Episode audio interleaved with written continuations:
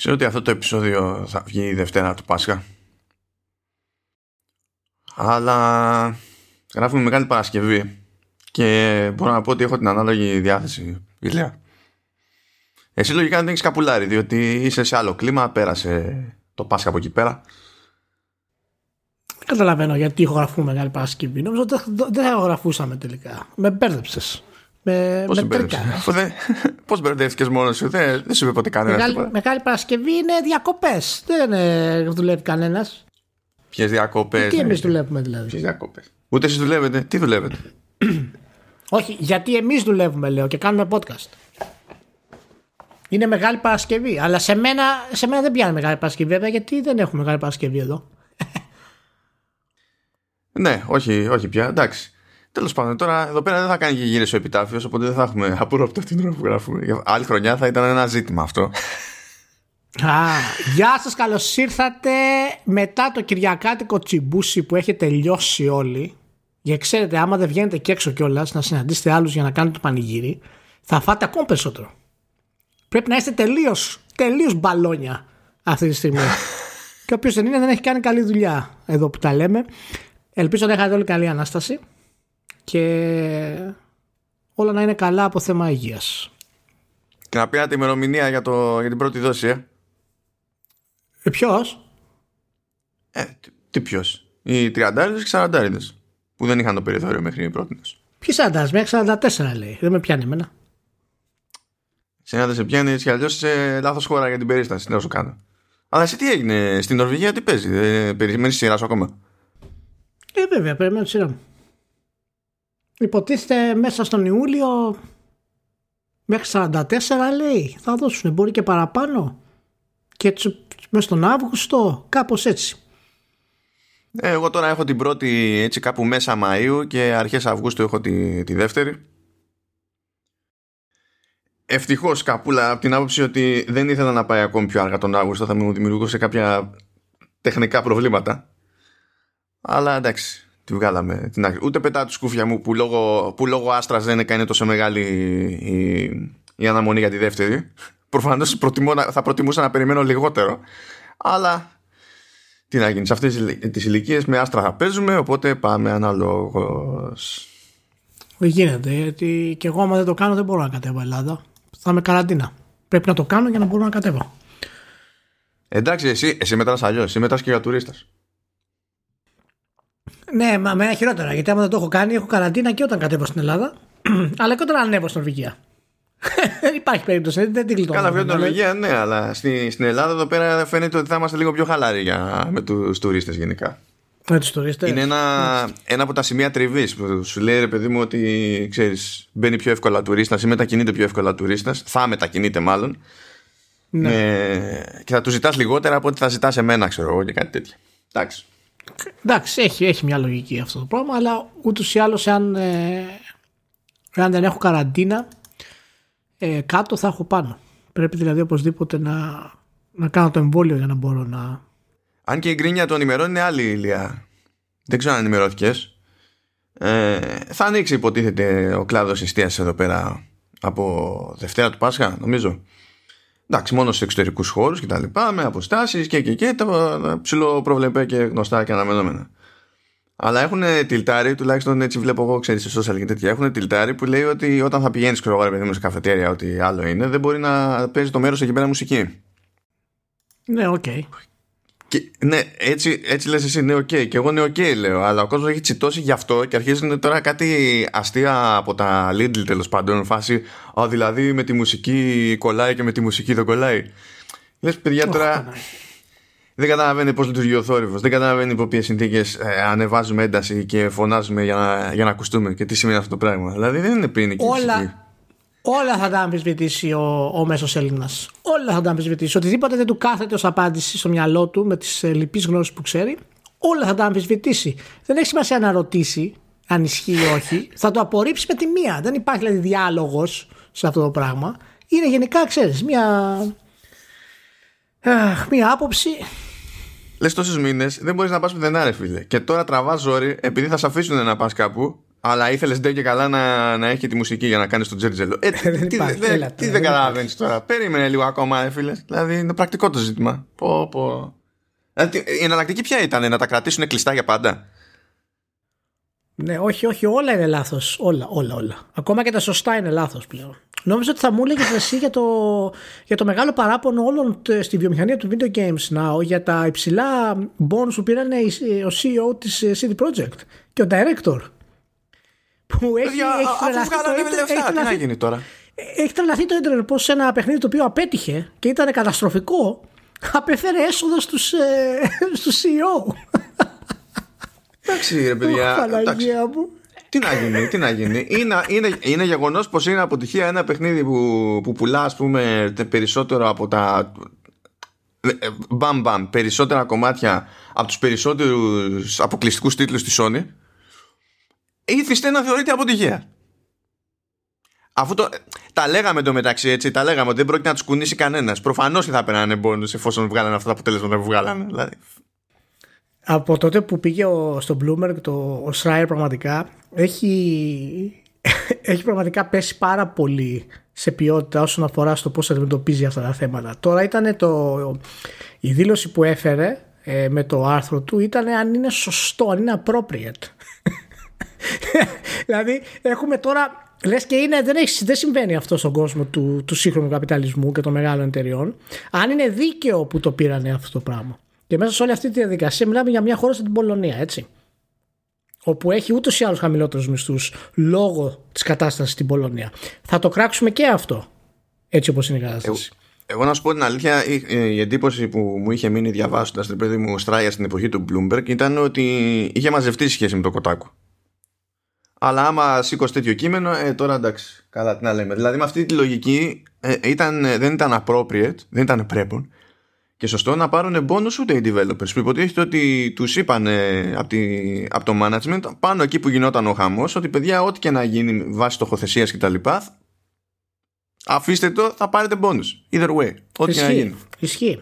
Ισχύει. Και, και πέρα από αυτό, λόγω του ότι είναι χαμηλότερη η μισθή στην Πολωνία, το restructuring που κάνει η CD Projekt αυτή τη στιγμή ε, αφορά και τις χαμηλότερες θέσεις, δηλαδή μέχρι και τους τέστες, παραδείγματος χάρη, προσπαθούν να τους ανεβάσουν το μισθό για να έρθουν στα στάνταρ τα οποία είναι στην υπόλοιπη βιομηχανία. Φυσικά καταλαβαίνεις, ο, ο μέσος τώρα αναγνώστης του Ιντερνετ δεν καταλαβαίνει πόσο δύσκολο είναι αυτό. Ε, για, το, για μια συγκεκριμένη εταιρεία σε μια τέτοια χώρα να κάνει ό,τι της αρέσει είναι πολύ δύσκολο. Και να ανεβάσει απλά τους μισθούς με το έτσι θέλω δεν είναι κάτι το οποίο είναι πολύ εύκολο. Και όταν ρωτήσανε στην ουσία τον Κιζίσκι και τους υπόλοιπους ε, αν είναι appropriate ή πήρε τέτοια. Λέει, Μα αυτό είναι το συμβολέο μας. Λέει τώρα εντάξει. Τι να κάνουμε. Είναι φοβερό. δηλαδή, σκέψου δηλαδή, δηλαδή, σκέψου τώρα, εφόσον είναι έτσι, θα πρέπει να αναρωτηθούμε όλα τα συμβόλαια όλων των εταιριών, όλων των CEO για να δούμε αν είναι σωστά ή όχι. Και να φτάσουμε στο συμπέρασμα, όπως διάβασα και στο Facebook, ότι αχ, γαμημένα καπιταλισμέ. Σύγχρονη καταστροφή. δηλαδή, είναι και αυτό είδηση. Τα προβλήματα του καπιταλισμού είναι και αυτό είδηση που η CD Projekt φέρνει στο φως. Μα να ήταν τώρα περίπτωση ότι έπαιρνε το management τον bonus και οι υπόλοιποι δεν παίρνανε. Να ήταν κάτι που δεν συνδεόταν με, με την εμπορική απόδοση ε, θα μιλούσαμε για μια εταιρεία που έβγαζε τα παιχνίδια 4-4.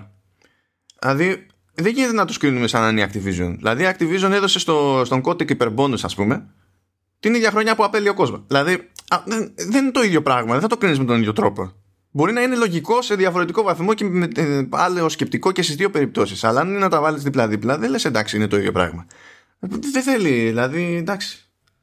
Το, το αμέσως καλύτερο σχόλιο που διάβασα ε, ήτανε αχ ισονομία ε τι ισονομία ο developer με το CEO τι ισονομία να έχει ο developer με το CEO Συγγνώμη, κάτσε, περίμενε. Δηλαδή- η, ανισονομία πού προέκυπτε και το έλεγε αυτό Ότι δεν πήραν τα ίδια μπόνους, ότι πήραν πολύ περισσότερα. Ο CEO και ο Game Director.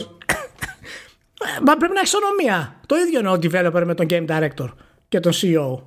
Δεν το καταλάβεις αυτό; Δηλαδή τι έπρεπε να παίρνουν όλοι τον, τον ίδιο μισθό. Τι είναι, τι είναι, φάση κουκουέ. είναι, είναι, είναι η μεγάλη υποκρισία του μέσου gamer, ο οποίος παρασύρεται από τα narrative του ίντερνετ, δεν έχει ιδέα ποια είναι η πραγματική ιστορία, τι ισχύει, τι δεν ισχύει.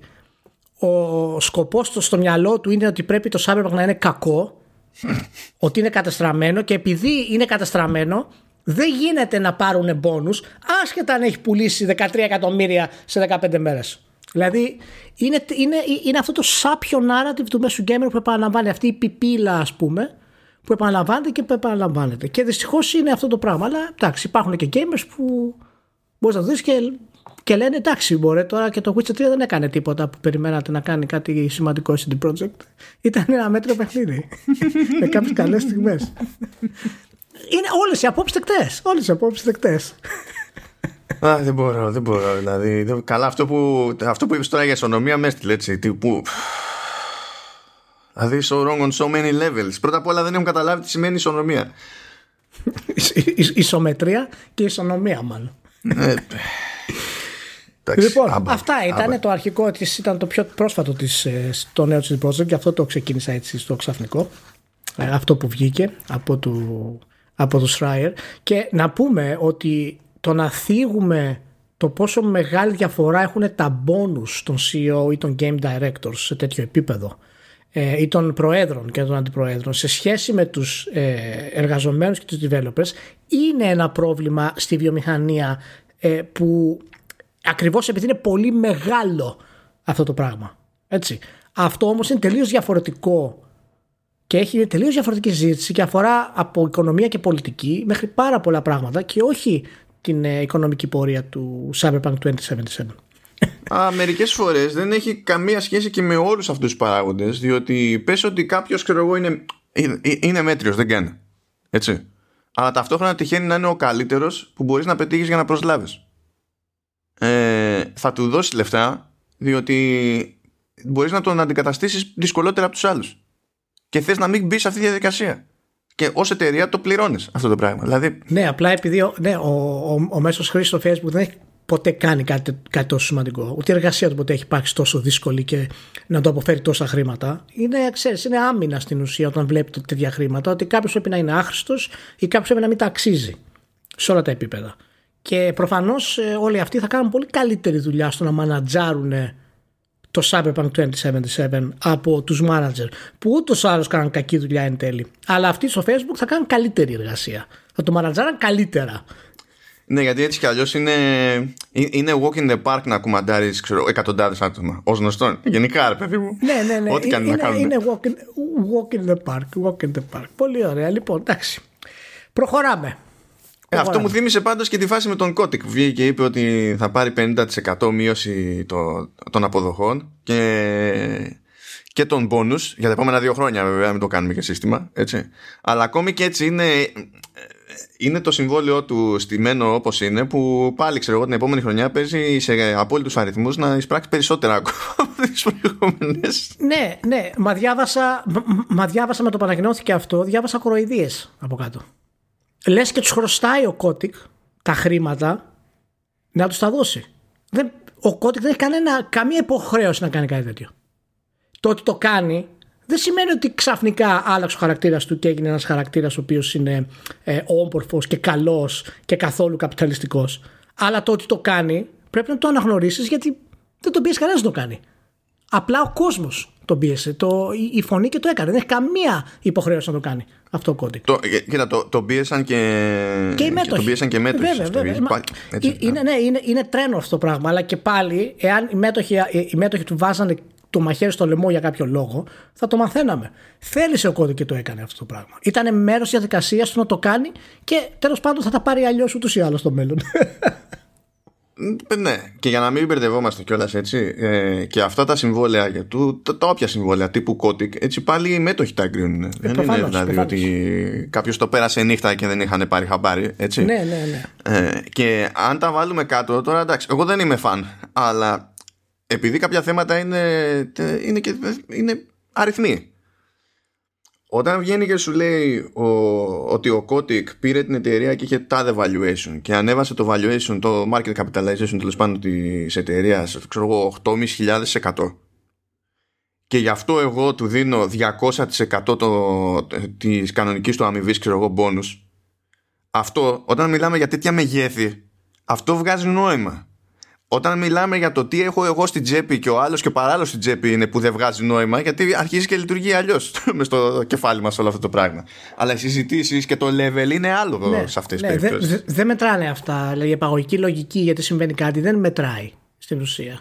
Μ' αρέσει πάρα πολύ γιατί είναι φοβερό γιατί το κράξιμο αυτό γενικότερα που συμβαίνει, το οποίο είναι ένα γενικό πρόβλημα, θέλω να πω, δεν, δεν, δεν αφορά το ότι καν κάποιος τα αξίζει ή όχι τα χρήματα. Αυτό είναι άλλο θέμα που έχουμε να κάνουμε. Αλλά η ιδέα ότι κάποιος ε, μέσω χρήσης του Facebook θα του δίνει 6 εκατομμύρια και θα έδινε πίσω τα δύο. έτσι, επειδή θέλει να είναι πιο δίκαιος, είναι, ε, είναι απόλυτη, ε, απόλυτη χαζομάρα. Και είναι πολύ εύκολο να πεις τι θα έκανες χωρίς να έχεις αυτά τα εκατομμύρια. Πάρα πολύ εύκολο τι θα έκανες να το πεις αυτό. Είναι, είναι το πιο εύκολο πράγμα. Κάτσε, κάτσε, κάτσε, Λία. Κάτσε, πώς το εννοείς; Πρώτα απ' όλα, άμα πάει κάποιος και δώσει σε κάποιον άλλον 6 εκατομμύρια και είναι φάση δωρεά, πρέπει το 1-200 να πάει στην εφορία. εφορία. Ξεκινάμε από αυτό. Ναι, για χαρά. Έχει φύγει. Έτσι. Και από εκεί ξεκινάει η γκρίνια. Γιατί εκεί είναι το άλλο το. Και γιατί να μου τα πάρει η εφορία; Ε... Ξέρω εγώ, δεν ζεις με τα υπόλοιπα 4,8 εκατομμύρια. Παραπονιούνται για την εφορία, αλλά αλλιώς άμα παίρνουν τέτοιο μισθό θα δίνουν το μισό πίσω όπως κάνει ο Kotick για να μπορέσουν να βοηθήσουν τους, ε, τους developers.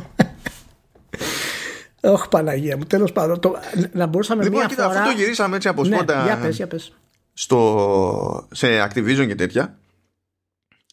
Να βάλω, το, το, το είχα υπολογίσει αλλιώς σειρά εδώ πέρα, αλλά προέκυψαν κάποιες αλλαγές στην Toys for Bob που είχε αναπτύξει πιο πρόσφατα, ας πούμε, το, το καινούριο Crash. Όχι το Insane Trilogy, το, το τέταρτο.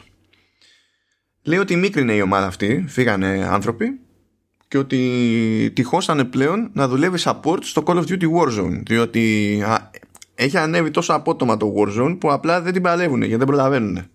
Δηλαδή βγήκε κάπου πέτυχα και δήλωση της Raven Software ας πούμε που λέει προσλαμβάνουμε αβέρτα, δεν προλαβαίνουμε καν να προσλαμβάνουμε αυτούς που χρειαζόμαστε και είναι από τις λίγες φορές που έχω δει άνθρωπος σε συνέντευξη στα media από εταιρεία να λέει ε, και αναγνώστες σας, αν, υπάρχουν άνθρωποι που ενδιαφέρονται να μας στείλουν γιατί πολύ απλά δεν φτάνουμε δεν, προλαβα... δεν υπάρχει ελπίδα ξέρω εγώ σε αυτό το πράγμα και είμαστε σε μια κατάσταση τώρα που ε, μπορεί να διαβαστεί που ταιριάζει και με, με το debate γενικότερα για, το, για ζήτημα αντίληψης και προοπτικής και τα λοιπά μπορεί να διαβαστεί ε, με, ε, με ακραίο τρόπο Όπως γουστάρει ο καθένας. Μπορεί να πει κάποιος ότι εντάξει, η Activision πλέον έγινε ε, μια εταιρεία που θα έχει μόνο το Call of Duty. Το οποίο είναι κάτι που σχετικά ψηλό ίσχυε και τέλος πάντων εδώ και χρόνια. Okay. Εντάξει, είναι, είναι απόρρια της ε, πορείας της αυτό.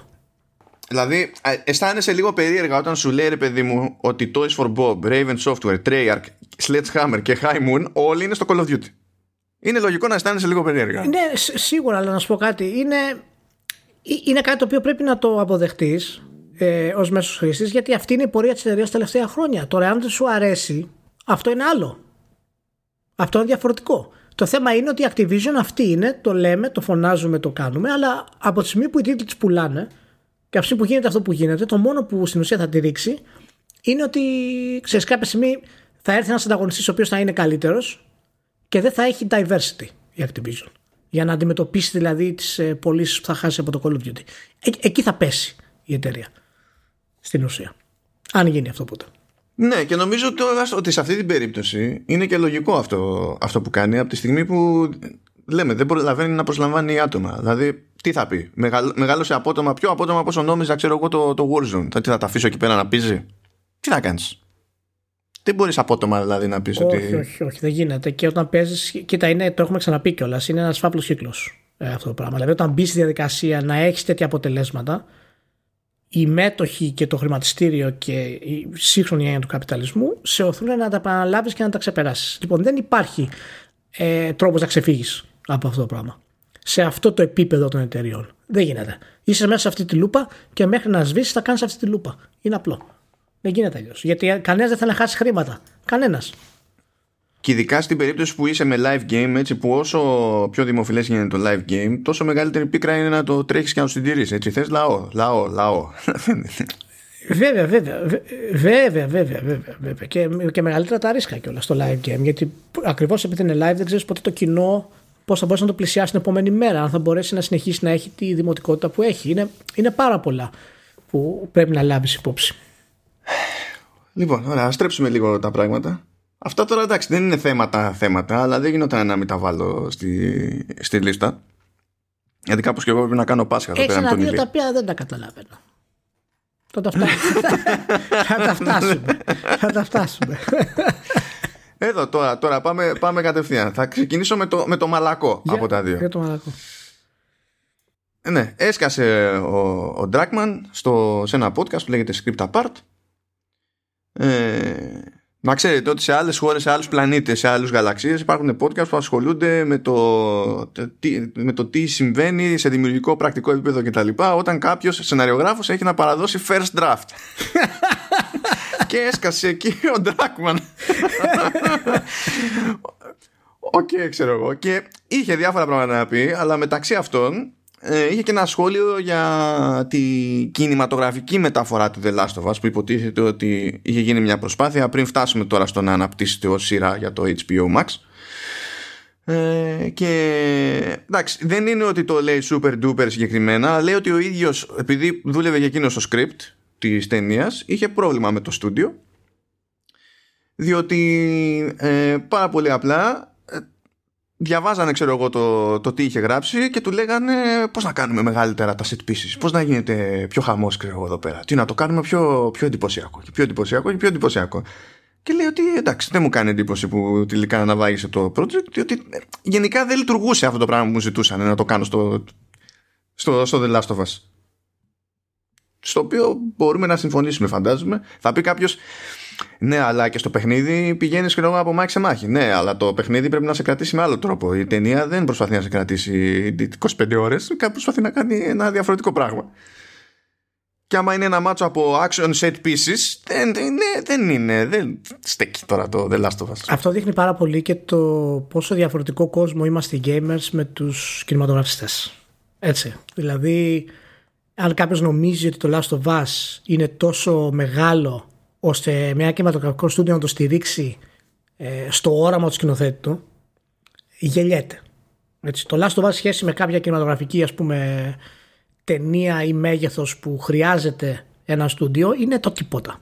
Είναι πάρα πολύ φυσιολογικό. Άμα θες να κάνεις ένα, ε, μια ταινία που να εστιάσει σε χαρακτήρες έτσι, θα πρέπει όχι μόνο να είσαι διάσημος ως σκηνοθέτης για να σου το επιτρέψουν. Ε, ακόμα και ο Σκορτσέζ έχει πρόβλημα να το κάνει και το έκανε στο Netflix, ας πούμε. Δηλαδή, δεν είναι εύκολο αυτό το πράγμα και ούτε πρόκειται να γίνει. Οπότε τα action set pieces είναι το πιο.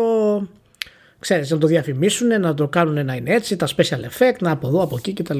Οπότε δεν ταιριάζει να γίνει το Last of Us ταινία. Ταινία το Last of Us θα γινόταν αν είχε, ξέρεις, αν κάποιος την αναλάμβανε και είχε τη δυνατότητα να, το όνομα, μάλλον τη βαρύτητα, να τη φέρεις πέρας. Αλλά αυτό μπορεί να είναι και καλό εν τέλει. Και μάλλον είναι και καλό γιατί τη σειρά που την τζίπησε το HBO ε, είναι πολύ πιο εύκολο να φτιαχτούν επεισόδια που να ταιριάζει στο όραμα του Last of Us, το πώς το ήθελε ο, ο Dragman ας πούμε.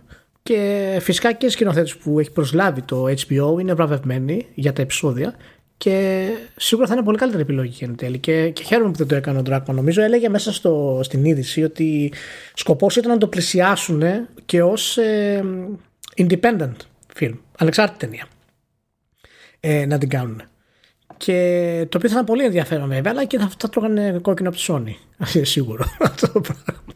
Να την κάνει μια κάμερα, λέει, και να κοιτάει και να κάνει να το κάνουμε Blair Witch Project, ας πούμε, ξέρω εγώ. Ναι έτσι κι αλλιώς αυτό που λέει το στούντιο έλεγε αυτό το στούντιο έλεγε το άλλο το στούντιο ε, ήταν η Screen Gems η οποία Screen Gems είναι τη Sony και για να φτάσουμε να έχουμε μια ελπίδα τώρα με το HBO δεν είναι μπλεγμένη η Sony Pictures είναι μπλεγμένη η PlayStation Studios που τα λέγαμε ότι φτιάχτηκε η PlayStation Studios γιατί όπως έχουμε δει τόσα χρόνια δεν βρίσκεις χαΐρι με τη Sony Pictures κτλ. Φαντάσου δηλαδή, έπαιζε κοκομπλόκο που είχε να συνεννοηθεί υποτίθεται με την αδελφική εταιρεία. Και δεν μπορούσαν να το χωνέψουν, ρε παιδί μου, το, το πράγμα. Να πω ότι μου κάνει εντύπωση, ψέματα θα πω. Αλλά... Εντάξει, είναι λογικό αποτέλεσμα γενικά αυτό. Πράγμα και καλύτερα γιατί μαζί με τον Dragman τη σειρά τη γράφει και ο Μαζίν. Ε, ο οποίος είναι εξαιρετικός και εντάξει, τελευταία του σειράς με το Τσερνόμπιλ. Είναι φάτσα όμως τώρα αυτή, αλήθεια. Δεν είναι φάτσα για να γράφει Τσερνόμπιλ αυτός, να σου πω την αλήθεια. Δεν είναι φάτσα. και, ούτε όνομα είναι αυτό για να γράφει Τσερνόμπιλ. Αν και δεν ξέρω τώρα τι ονόματα υπάρχουν για να γράφει Τσερνόμπιλ. Δεν το ξέρω αυτό. Ο Ντράκμαν όμως έχει όνομα. Ντράκμαν, ας πούμε. Είναι ο Γκρέγκ τώρα μαζί. Εντάξει, ρε φίλε, δηλαδή που πας. Αλλά βλέπεις ότι τα φαινόμενα πολλές φορές απατούν. Εν τω μεταξύ ο τύπος, εγώ δεν το είχα συνειδητοποιήσει, δηλαδή δεν είχα δει το όνομα και ε, δεν τον γνώριζα σαν φάτσα. Δηλαδή τον γνώριζα σαν όνομα, αλλά δεν τον είχα δει στη λίστα και δεν γνώριζα τη φάτσα. Και πάνω εκεί που κάναμε το, το επεισόδιο του Showrunners με το Σταύρο για το Mythic Quest, προέκυπτε ότι ο, το τιτάνιο creep που έσκαγε ως τέστερ στο, στο Mythic Quest ήταν ο Amazing. Όντως! Ο Θεός! Τώρα το συνέλεσα!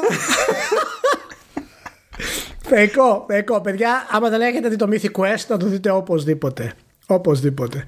Ακόμα και το καινούργιο επεισόδιο που βγάλαν έτσι στο εισαγωγικό, ας πούμε, έχει, έχει, έχει πάλι αυτή τη, τη γοητεία που δεν τη βρίσκεις εύκολα. Μπράβο τους. Μπράβο τους. Τι εννοείς, έχει, έχει τέτοιο. Έχει αρχικά narration από Anthony Hopkins. ναι, ξεκινάει με narration Anthony Hopkins. Γιατί μπορούμε.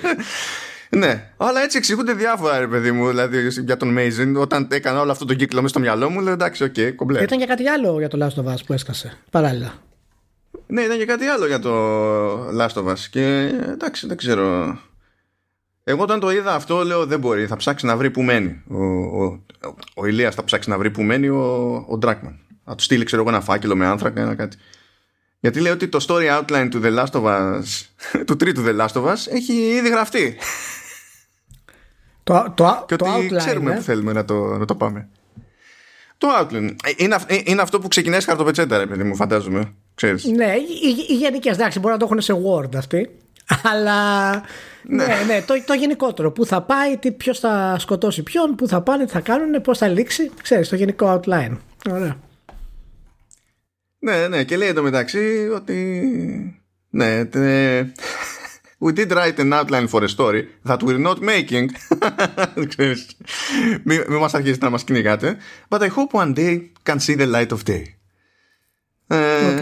Ναι. Ε, Να, ναι, για πες. Λοιπόν, χρειάζεται context τώρα όλο αυτό το πράγμα. Έτσι. Έχουμε περάσει από τη φάση που ανακοινώθηκε The Last of Us Part 2 και ήμασταν όλοι χεσμένοι του στυλ. Είναι τόσο εύκολο να, να γίνει παρόλα που ε, θα προτιμούσαμε να μην έχουμε sequel. Μετά βγαίνει το sequel, είναι αυτό που είναι το sequel και λέμε απ' την άλλη. Τώρα καλό είναι να μην ξαναδοκιμάσουμε την τύχη μας μία τρίτη φορά, αλλά απ' την άλλη και τι να του πεις; Τι να του πεις; Να μην τολμήσει; Ότι δεν το έχει ξέρω εγώ και τα λοιπά. Αλλά το αφήσαμε εκεί διότι θεωρούσαμε αυτονόητο ότι δεν πρόκειται ξαφνικά να αρχίσει η ανάπτυξη ξέρω εγώ, του The Last of Us Part 3 και δεν μας πέρναγε και από το μυαλό καθόλου ότι θα υπήρχε καν outline διότι εδώ πέρα για το Part 2 ζοριστήκανε μέχρι δακρύων και είχαν και τέτοιο. Κάνανε και μπρος πίσω, αλλάξανε και το story στο, στο ενδιάμεσο και ό,τι να είναι. Και σου σκά έτσι casual σε μια συζήτηση και σου λέει εντάξει το έχουμε το outline. Το έχουμε. Ναι. Ε, λοιπόν, κοιτά να δεις, ε, Μάνο, εγώ θα ξανακάνω μια δηλώση που είχα κάνει πριν πολλά χρόνια. Θα την ξανακάνω πάλι. Λοιπόν, δεν χρειάζομαστε sequel. Ας Πάμε, ξεκινάει ο κύκλος από την αρχή. Κάτσε, περίμενε. Θα ξαναπροσπαθήσω να το κερδίσω το στοίχημα αυτό. Έτσι το έχασα την πρώτη φορά. Θα το, θα προσπαθήσω να το ξανακερδίσω. Λοιπόν, δεν χρειαζόμαστε sequel. Αφήστε το ως έχει. Δεν γίνεται να πάτε κάπου παραπέρα μετά από αυτό το ρίσκο που, που κάνατε. Λοιπόν, έκλεισε. Δεν χρειάζεται. Τρίτο, αλήθεια. Είμαστε μια χαρά. Μένουν στην ιστορία αυτοί οι χαρακτήρες. Αλλάξανε πάρα πολλά στο θέμα του narrative στα video games. Και είμαστε στο αποκορύφωμα. Ευχαριστούμε πολύ. Προχωρήστε. Sequel δεν χρειαζόμαστε. Και προκαλώ τον Dragon να, το, να με κάνει να αλλάξω άποψη. Έτσι βγάζει νόημα το remake του πρώτου γιατί θέλει να σε κρατήσει ζεστό, να κρατήσει να αγοράζει. Α, τώρα πες τα, πες τα ρε μάλλον. Πες τα. Είπα και εγώ. Είπα και εγώ. Για να χτιστεί πιο εύκολα το hype μετά, επειδή θα είχε πρόβλημα. Προφανώς να χτιστεί Ναι. το hype. Ε, πάντως, για να το, πούμε, να το πιάσουμε λίγο σοβαρά πριν το αφήσουμε, ε, είναι στην ίδια κατάσταση που ήταν το πρώτο.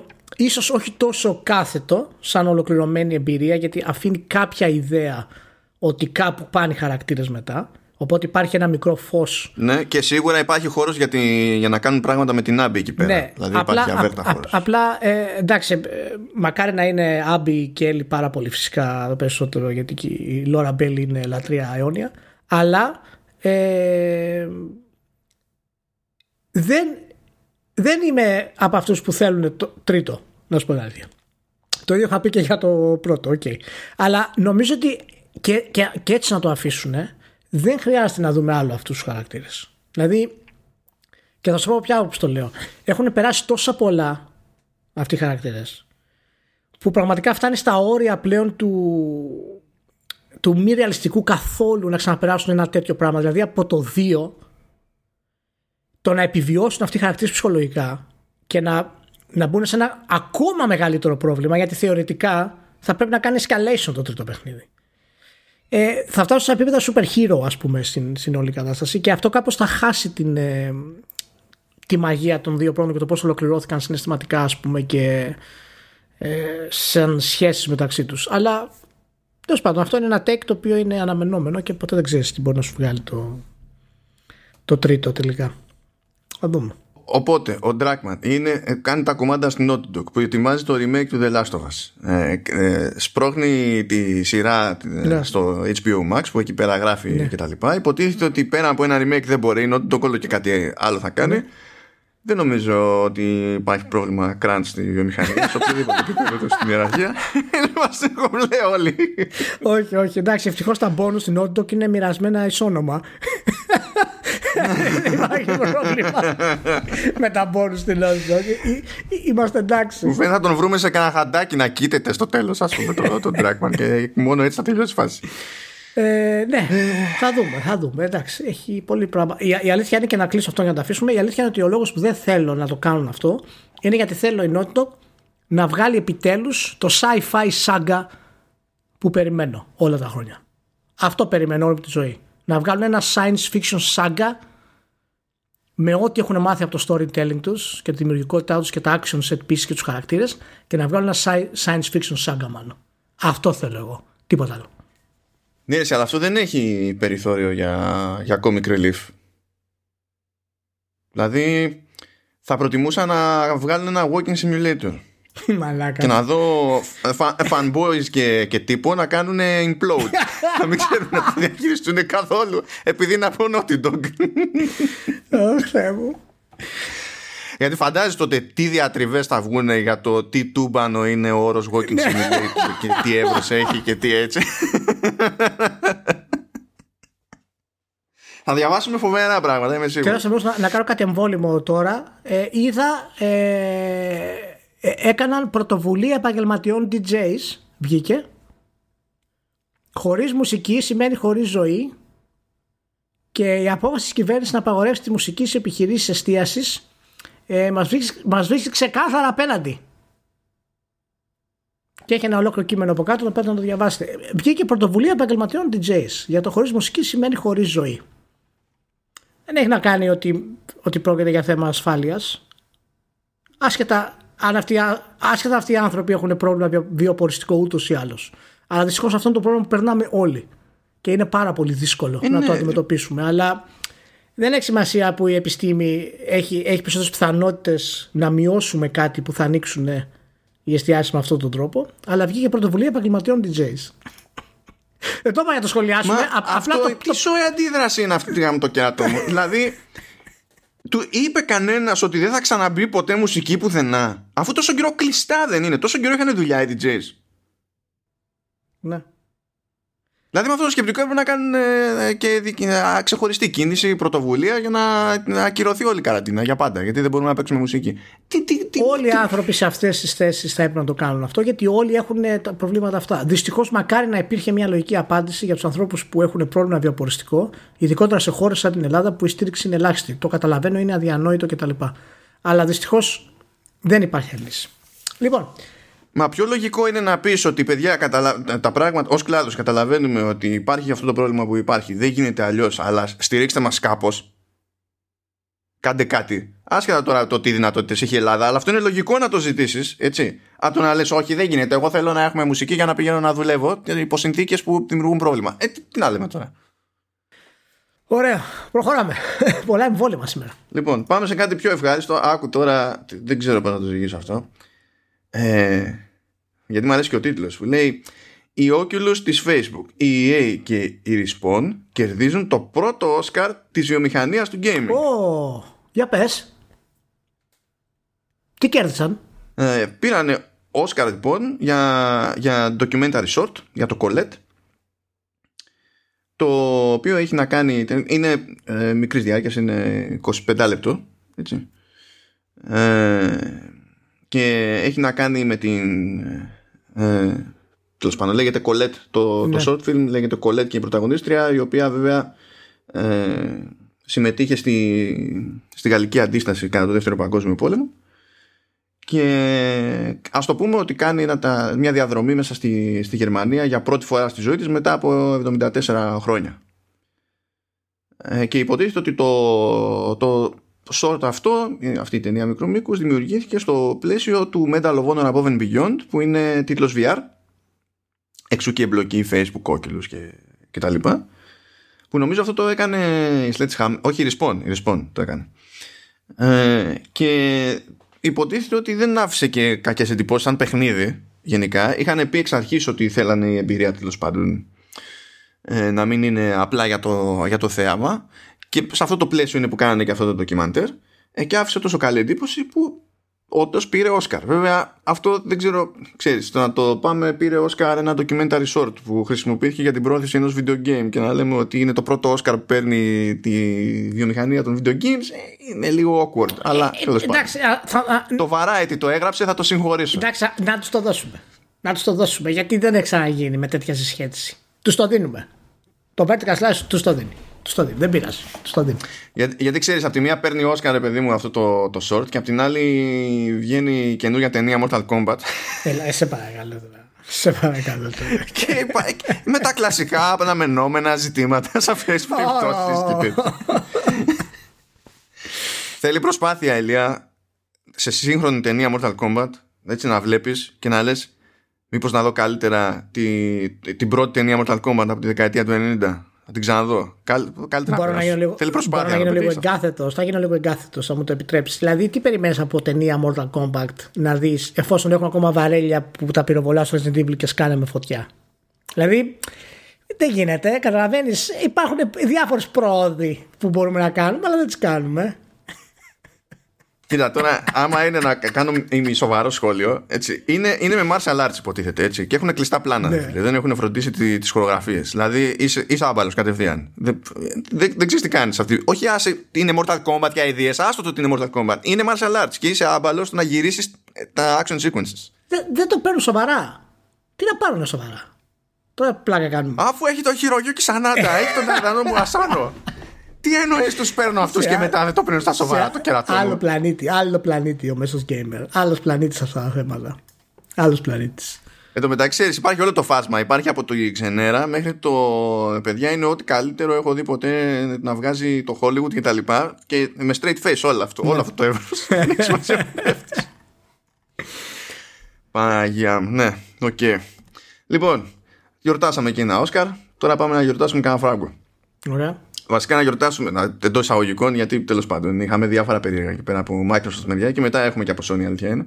Αλλά ας πιάσουμε πρώτα τη Microsoft, η οποία Microsoft εντάξει σου λέει πάρα πολύ καλά. Πήγαμε, είχαμε σχέση με το αντίστοιχο τρίμηνο του 2020 232% άνοδο στο hardware και λες ναι τι κάνει νιάου νιάου στα κεραμίδια γιατί έχουμε νέες κονσόλες εντάξει μπράβο content και services λέει 34% πάνω εντάξει εγώ θα ποντέριζα σε παραπάνω να πω την αλήθεια αλλά 34%, 34%. Ούτε αυτό συμβαίνει κάθε μέρα.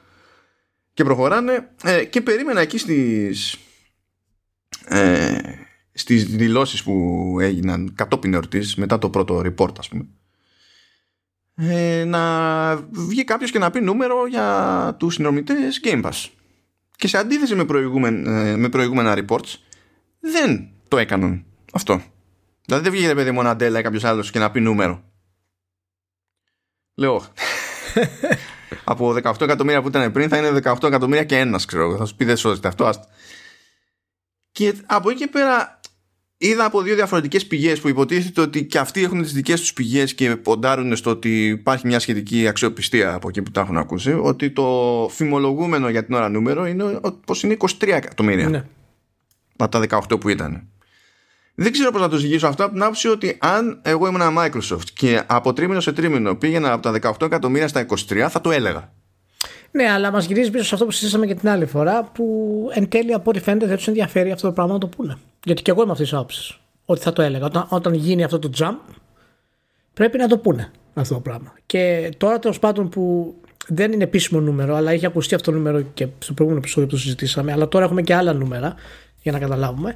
Ε, θα πίστευα ότι θα ήταν ένα τέλειο κερασάκι στρατηγική της και στην τούρτα της ε, να το πει. Προφανώς δεν το λέει. Ε, δεν ξέρω γιατί δεν το λέει και έχω, έχω, έχω μια μικρή αμφιβολία πλέον για το τι ακριβώς σημαίνει το 23 εκατομμύρια συνδρομητές. Τι, τι, ακριβώς είναι αυτοί οι συνδρομητές, από πού προέρχονται, ε, τι συνδέσεις έχουν, ε, ενώ οικονομικές δηλαδή μέσα στο, στο Game Pass, τις συνδρομές έχουν κτλ. Οπότε θα το δούμε αυτό. Πάντως να πούμε σε αυτό βέβαια ότι 350 εκατομμύρια έσοδα ήρθαν από τα mods του Minecraft και τα add έτσι. Απλά, απλά να το σημειώσουμε αυτό, έτσι. Yeah, ε. λέει το τέτοιο, οι active users στο Minecraft ανέβηκαν 30% και είναι πλέον περίπου 140 εκατομμύρια. Είναι, είναι random η φάση. Και νομίζω ότι αυτό είναι και το πρώτο τρίμηνο που ενσωματώνει τα οικονομικά στοιχεία της Bethesda μέσα σε όλα. Βέβαια η Bethesda δεν είχε λανσάρισμα, όχι, έτσι, όχι. οπότε έκανε cruising ναι. περισσότερο. Και έκανε και ένα περίεργο που τσάτισε λίγο κόσμο. Είχαν βγει, λέει, ε, βγήκαν ε, κάτι skins ως DLC στο Doom Eternal, τα οποία προηγουμένως ήταν δωρεάν, αλλά μόνο μέσω Twitch, ας πούμε. Ε, και άρχισε να στραβώνει ο κόσμος το, το web, το web, ό,τι και αν σημαίνει αυτό γιατί λέει μας είχατε πει ότι δεν θα έχει microtransactions και, και τα λοιπά και τα λοιπά και τα λοιπά και έπεσα πάνω σε σχετικές δηλώσεις και οι άνθρωποι είχαν πει δεν θα έχουμε μέσα στο παιχνίδι store. Δεν θα προσπαθούμε να σου πουλήσουμε ξέρω εγώ, πράγματα και τέτοια. Και γενικά αυτό εξακολουθεί και ισχύει. Ε, και μιλάμε για cosmetics. Είναι για δύο τέτοιο. Είναι δύο άρμος έτσι και, και κάτι τέτοια. Εντάξει, παιδιά, δεν είναι προσβολή να σου πουλήσει cosmetics. Εντάξει, πώς κάνετε έτσι. Άμα ήταν προσβολή, τότε θα έπρεπε να βάλουμε φωτιά στην Epic, ας πούμε, να πεθάνει το, το Fortnite. Εντάξει, δεν είναι πισωγύρισμα αυτό. Ξαφνικά γύρισε το παιχνίδι σε microtransactions και είναι στημένο να προσπαθεί να μου τα πάρει τα λεφτά. Δηλαδή, κάθε άλλο. Ναι. Αλλά υπερβολές, υπερβολές παντού. παντού. Ε, έχουμε και άλλα περίεργα βέβαια από μεριά Xbox. Βγήκε εκεί πέρα ο Matt Booty και έκανε ένα post στο επίσημο blog του, του Xbox. Είπε μερικά έτσι προβλέπε του στυλ ε, θα έχουμε άπειρες επιλογές στο Halo Infinite όταν θα βγει που θα βγει και για PC κάτι θα υποστηρίζουμε ultra wide και crossplay και ιστορία. Αυτά ήταν προβλέπε. Αλλά βγήκε και είπε και κάτι ακόμη. Ότι στο Microsoft Store ειδικά στην περίπτωση των PC Games βέβαια ρίχνει το commission η, η Microsoft από το 30% που ήταν το, το κλασικό στο 12% που είναι το 12% που έχει και, και η Epic Games. Και έτσι θυμηθήκαν όλοι ξαφνικά τη συζήτηση που τρέχει έτσι κι αλλιώς με τα commission rates. Ε, έσκασε μια αγωγή κατά της Valve φρέσκια φρέσκια από τη Fire Games Τώρα Δευτέρα του Πάσχα ξεκινά, είναι και η δικάσινος μεταξύ Epic και Apple και ξαφνικά γίνεται ένας χαμούλης. Έτσι. Τώρα η κίνηση της Microsoft, κατά με, είναι περισσότερο PR παρά οτιδήποτε άλλο. Γιατί σαν store, για να το έχει προτεραιότητα ο developer να κάνει διανομή από εκεί πέρα, ε, έχει χάσει το παιχνίδι προπολού και δεν το έχασε λόγω commission. Είχε άλλα προβλήματα και άλλες γκρίνιες. Και χρειάστηκε να κάνει πολλά πισωγυρίσματα τέλος πάντων και σε τεχνικό επίπεδο και τα λοιπά για να είναι ευκολότερο να κάνει την κίνηση ο, ο developer. Και με το να το πάνε το 30 στο 12 δεν περιμένω να κερδίσει και κανένα μερίδιο αγοράς για τον απλούστατο λόγο ότι ε, η, η Epic είναι στο 12 από την αρχή. Έτσι. Και εντάξει, αν χρησιμοποιεί κάποιος τη μηχανή της, μπορεί να είναι και παρακάτω κτλ. Ανάλογα με το ζύγι. Αλλά μοιράζει δεξιά και αριστερά παιχνίδια. Τσαμπά. και με αυτό με το ζόρι έχει φτάσει max 15% μερίδιο αγοράς που έχει φάει χοντρικά τέλος πάντων από, από Steam. Με freebies, με άπειρα freebies. Δεν πιστεύω ότι η Microsoft με την αλλαγή αυτού του, του ποσοστού θα δει κάποια συγκλονιστική αλλαγή ας πούμε. Και δεν προσπαθεί να το, να το σπρώξει ούτε αποκλειστικά έτσι γιατί η Microsoft ίσα ίσα που όλο το τελευταίο διάστημα φροντίζει να βγάζει τα παιχνίδια της και, στο, και, και Steam έτσι. Που εκεί πέρα πληρώνει και η ίδια το commission της Valve. Ναι, αυτό μας καταλήγει στο συζήτηση κατά πόσο αυτό το commission είναι λογικό και επιτρεπτό δεδομένου της θέσης μιας εταιρείας. Δηλαδή της δίνει το δικαίωμα να ορίζει το commission η θέση της. Γιατί εν τέλει, ε, ε, εν τέλει και καταλήγουμε, μια εταιρεία σαν τη Microsoft προφανώς δεν την ενδιαφέρει το να πληρώνει commission στη Valve. Τη Microsoft, τη Microsoft την ενδιαφέρει τα παιχνίδια της να είναι παντού ή γενικά όλες οι εταιρείες που ασχολείται να έχουν πρόσβαση παντού. Δεν, δεν θα βγάλει χρήματα από, τη, από τις πωλήσεις της ε, στη, στη Steam, ας πούμε, η Microsoft. Δεν την ενδιαφέρει αυτό το πράγμα. Αλλά ε, εν τέλει δηλαδή καταλήγουμε πάλι σε αυτό το ότι κατά πόσο η θέση μιας εταιρείας της δίνει το δικαίωμα να ορίζει αυτό το 30%. Και εντάξει, προφανώς εγώ δεν θέση, μπορώ να η το... θέση της εταιρείας η, η, η θέση της εταιρείας εξορισμού της δίνει αυτό το, το δικαίωμα. Το Ναι. ζήτημα δεν είναι τόσο αν της δίνει το δικαίωμα. Το ζήτημα είναι αν το παρακάνει κάποιος με αυτό το δικαίωμα. Εκεί είναι που παίζει το, το Ναι, παιχνίδι. όχι, αυτό θέλω να πω ότι τεχνικώ της δίνει το δικαίωμα, έτσι, αλλά κατά πόσο αυτό πρέπει να είναι, μπορεί να θεωρηθεί νόμιμο πλέον και αν αυτό υπάρχει τρόπος να αλλάξει, είναι θέμα υπό άλλη συζήτηση αυτό το πράγμα. Και δεν ξέρω αν υπάρχει τρόπος να, να αλλάξει αυτό, εκτός αν γίνει κάτι πραγματικά τεράστιο μεταξύ ας πούμε της, ε, της Apple και της Epic που δεν πρόκειται να γίνει. Αλλά ποτέ δεν ξέρεις. Ποτέ δεν ξέρεις το πώς μπορεί να, να πάει παραπέρα αυτό το πράγμα. Δεν ξέρω, δεν, δεν είμαι δεν είμαι ικανός να το συζητήσω αυτό, δεν έχω τι γνώσει να το συζητήσω αυτό. Αυτό που ξέρω είναι ότι όταν μια εταιρεία έχει τη δύναμη της Valve ε, στο κομμάτι της ή της Apple ξέρω εγώ ή της Microsoft ε, αυτόματα το πώς ορίζει τα πράγματα είναι από τη μία λογικό και κατανοητό και νόμιμο γιατί είναι σε αυτή τη θέση αλλά από την άλλη αν επηρεάζει όλες τις αγορές και άλλους πρέπει να υπάρχει κάποια ισορροπία ξέρω εγώ αυτό, που, αυτό σκέφτομαι Ασκά το πράγμα είναι πάρα πολύ σύνθετο Βέβαια. και νομίζω ότι είναι προβληματικό το ότι όλος ο κόσμος γενικά, δηλαδή και οι developers και οι publishers οι ίδιοι και ο καταναλωτής κτλ. στέκονται στο, στο νούμερο. Το νούμερο είναι τίποτα. Το νούμερο είναι ένα νούμερο. Το, το ποσοστό αυτό. Το ίδιο νούμερο μπορεί να το χρεώνει κάποιος και να είναι λογικό να στο χρεώνει και κάποιος άλλος και να μην είναι λογικό να στο χρεώνει.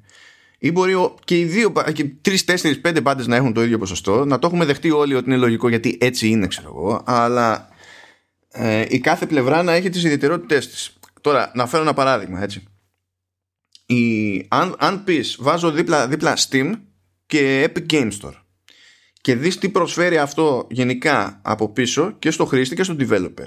Την εμπειρία τους support, ας πούμε. Έτσι και υπά- έχεις κάποιο θέμα και πρέπει να το λύσεις στη μία πλατφόρμα ή την άλλη. Που είναι θέμα περισσότερο με τον καταναλωτή, αλλά έχει και προεκτάσεις τον developer προφανώς, γιατί και αυτοί μπορεί να έχουν θέματα με, τη, με την πλατφόρμα το τι μηχανισμούς έχει για chat, για friend list, για matchmaking ε, χαζομάρες όπως είναι τα, τα Steam cards και διάφορα άλλα τέτοια που υποτίθεται ότι υπάρχουν εκεί πέρα για να κρατάνε ένα engagement κτλ. Το πώς λειτουργούν τα promotions, τα, τα festivals, ποιοι είναι οι αλγόριθμοι για να σπρώχνουν τη μία την άλλη τη β' κατηγορία. Ε, τι μηχανισμούς ανακάλυψης προσ- ε, προσφέρει στο, στον καταναλωτή ε, η πλατφόρμα. Διότι αυτό προφανώς και επηρεάζει έτσι, το τι περιθώριο έχει να του κάνει μια καλή πορεία ένα, ένα παιχνίδι. Και θέλ, δεν θα πω τώρα ότι είναι λόγω ικανότητας πιο πολύ είναι λόγω παλαιότητας και πλέον εμπειρίας έτσι. η Valve σε αυτό το κομμάτι κάνει πολλά περισσότερα πράγματα και ένας λόγος που το, το, το Steam αντέχει όσο αντέχει και φοβάται να το αφήσει πίσω του και κάποιος developer ε, είναι, είναι και όλα αυτά τα πράγματα Υπάρχουν πολλά πράγματα λοιπόν που η Epic ας πούμε, δεν τα προσφέρει. Καν. Και έχουν να- και αυτά το, να παίξουν το ρόλο τους. Αν μείνουμε στο τόσο της εκατό και τόσο της εκατό, αυτά βγαίνουν στην άκρη. Και νομίζω ότι χρειάζεται μια, ας το πούμε έτσι, πιο ολιστική προσέγγιση Κοίτα, σε τέτοιου είδους θέματα. κοίτα, δεν είναι τυχαίο ότι και οι δύο πλευρές θέλουν να ε, ασχοληθούν με το 30% για τους δικούς τους λόγους, για ολιστικούς λόγους. Δηλαδή γιατί εγώ να πληρώνω τόσο αφού μπορώ να βγάλω περισσότερα και γιατί εγώ να δώσω το δικαίωμα σε κάποιον να βγάλει λιγότερα εις βάρος μου αφού έχω τη δύναμη να μην το κάνω. Δηλαδή η ολιστική προσέγγιση είναι, είναι δύο εταιρείες οι οποίες κοντράρονται ας πούμε. Αλλά εάν αρχίσουν να επηρεάζονται και επηρεάζονται βέβαια και μικρότεροι developers και μεσαίοι developers ε, χρειάζεται ίσως αν όχι κατάργηση εφόσον οι μεγάλες εταιρείες δεν θα υποχωρήσουν. Ε, ε, χρειάζεται κάποιο context τουλάχιστον. Να, να, να, υπάρχει κάτι το οποίο να βγαίνει περισσότερο νόημα. Η Apple έκανε μια κίνηση. Ε, όταν το είχαμε συζητήσει πριν μερικούς μήνες, δηλαδή, δεν άρχισε να βγει να κάνει μια κίνηση. Και, ναι, και έκανε και η Google και την έκανε καλύτερα από την Apple, ναι, παρότι ναι. την έχω στην μπουκα την Google. Ναι. καλύτερα την έκανε. Ε, και αφορά δηλαδή μέχρι ένα σημείο των πωλήσεων κτλ.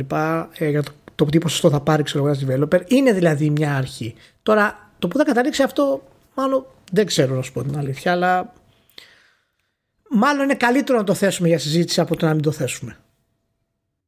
Ναι, σίγουρα, σίγουρα, σίγουρα.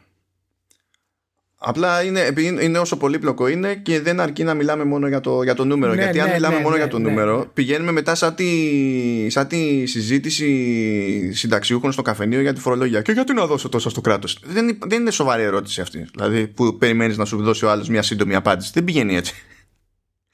Γιατί είναι άλλο το να δίνεις τόσα σε ένα κράτος και το κράτος να κάνει πράγματα για σένα, και άλλο να τα δίνεις σε ένα άλλο κράτος που δεν κάνει τίποτα για σένα. Το ότι θα δώσει το ίδιο ποσό εδώ και εκεί, το ίδιο ποσοστό εδώ και εκεί δεν σημαίνει πολλά. Εδώ γκρινιάζουμε στη, στην Ελλάδα που θα δώσουμε ό,τι θα δώσουμε. Γκρινιά, άμα δίναμε τα ίδια στην Νορβηγία και ήμασταν όπως είναι η Νορβηγία από άποψη παροχών, θα παραπονιόμασταν το ίδιο; Ε, δεν είναι ακριβώς το ίδιο. Γι' αυτό θέλει. Είναι πάρα πολύ, είναι πάρα πολύ πολύπλοκο το θέμα και έχει γίνει πολύ πολύπλοκο. Οπότε πρέπει να δούμε ακριβώς το, το πού θα καταλήξει. Και γι' αυτό έχω το παράδειγμα εδώ πέρα της Wolfire, διότι η Wolfire ε, μπαίνει στη διαδικασία και γκρινιάζει, κάνει μια αγωγή δηλαδή κατά της Valve και λέει μπλα μπλα 30% αλλά επειδή ξέρει ότι το 30% είναι λίγο περίεργο αρχίζει μετά και προσπαθεί να πατήσει σε ένα, σε ένα άλλο επιχείρημα το οποίο είναι πιο λογικό βέβαια έτσι, που λέει ότι υπάρχει ένας όρος ο οποίος μπορεί να, να ε, χρησιμοποιηθεί καταχρηστικά ρε παιδί μου από την Valve ώστε να μην σου δίνει το περιθώριο ε, εσένα ως developer ας πούμε ή ως publisher να είσαι σε ένα ανταγωνιστικό κατάστημα και να δώσεις καλύτερη τιμή από ό,τι δίνεις στο, στον καταναλωτή στο, στο Steam ε, ε, αυτό είναι όντως αντικείμενο συζήτησης και είναι πάρα πολύ εύκολο να είναι πρόβλημα άμα, ε, άμα παίξεις κατάχρηση. Και εκεί εστιάζει η αγωγή αυτή περισσότερο από το 30% γιατί τουλάχιστον οι δικηγόροι τους νιώθανε τι πηγαίνουν, τι πηγαίνουν να κάνουν σε αυτή τη, την περίπτωση. Αντίστοιχα που πάλι έχουμε ένα 30% αλλά είναι πάλι άλλο το debate. Τώρα αυτές τις μέρες, μεγάλη εβδομάδα για μας, ε, έγινε επισήμως που ακουγόταν έτσι κι αλλιώς ότι ήταν θέμα χρόνου, έγινε επισήμως ανακοίνωση από την Ευρωπαϊκή Επιτροπή ότι θα κινηθεί νομικά εναντίον της Apple, ύστερα από παράπονο ε, της Spotify, σε μια διαδικασία που ξεκίνησε πριν από δύο χρόνια και βρέθηκε ότι τέλος πάντων βρέθηκε ότι η Apple παραβιάζει σύμφωνα με την Ευρωπαϊκή Επιτροπή ε, τα, το νομικό πλαίσιο περί ανταγωνισμού κτλ. Εκεί ας πούμε πάλι άλλη μια εταιρεία που δεν πολύ γουστάρω η Spotify για άσχετους λόγους του κόσμου δεν έχει σημασία σε αυτή την περίπτωση έχει δίκιο. Αλλά εκεί δεν σου λέει α 30% σου λέει άλλο πράγμα. Εγώ είμαι Spotify και πουλάω μουσική. Για να με αγοράσει ο άλλος μέσα από την πλατφόρμα της Apple, πρέπει η Apple να, κρα... να κρατήσει 30%. Πώ σου λέει αλλιώς δεν. Αν εγώ δεν μπορώ να δώσω αυτό το 30% γιατί θα μπω μέσα, τότε τον Apple user πρέπει να τον χρεώσω παραπάνω, να του βάλω καπέλο για να ρεφάρω. Και αυτό προφανώς μου δημιουργεί ένα πρόβλημα γιατί δεν μπορώ να έχω την τιμή που έχει το Apple Music. Το Apple Music όμως δεν δίνει πουθενά 30%. Και εκεί το debate πάλι δεν είναι το 30%. Είναι ότι ο ίδιος ο platform holder έχει ανταγωνιστικό προϊόν που δεν χρειάζεται να αντιμετωπίζει ένα οικονομικό εμπόδιο που αντιμετωπίζει η Spotify για να είναι εκεί και να προσφέρει τα ίδια πράγματα με τον ίδιο τρόπο. Εκεί είναι πάλι το debate. Οπότε έχουμε διαφορετικές υποθέσεις που μιλάνε για το ίδιο νούμερο και στην πραγματικότητα η καρδιά του ζητήματος είναι διαφορετική. Έχει πολύ, πολύ περιπέτεια το πράγμα. Ναι. Αυτό, όλη αυτή η ιστορία θα κρατάει χρόνια. Ετοιμαστείτε ψυχολογικά. Προφανώς, δεν, προφανώς. δεν είναι απλά τα πράγματα. Ωραία. Ωραία. Ένα που, δεν, που ήταν ας το πούμε περίπου έκπληξη διότι δεν ήταν προβλέψιμο από την πλευρά της EA είναι ότι ανακοινώθηκε ότι θα σκάσει 21η Μάιου το, το Knockout City την ημέρα που κυκλοφορεί βασικά στο, στο EA Play και στο Game Pass Ultimate. Αυτό τώρα εντάξει δεν είναι κάποια τεράστια παραγωγή. Αυτό ήθελα να σε ρωτήσω, δεν το κατάλαβα. Δηλαδή... Μας ενδιαφέρει το Knockout City. Είναι καλό;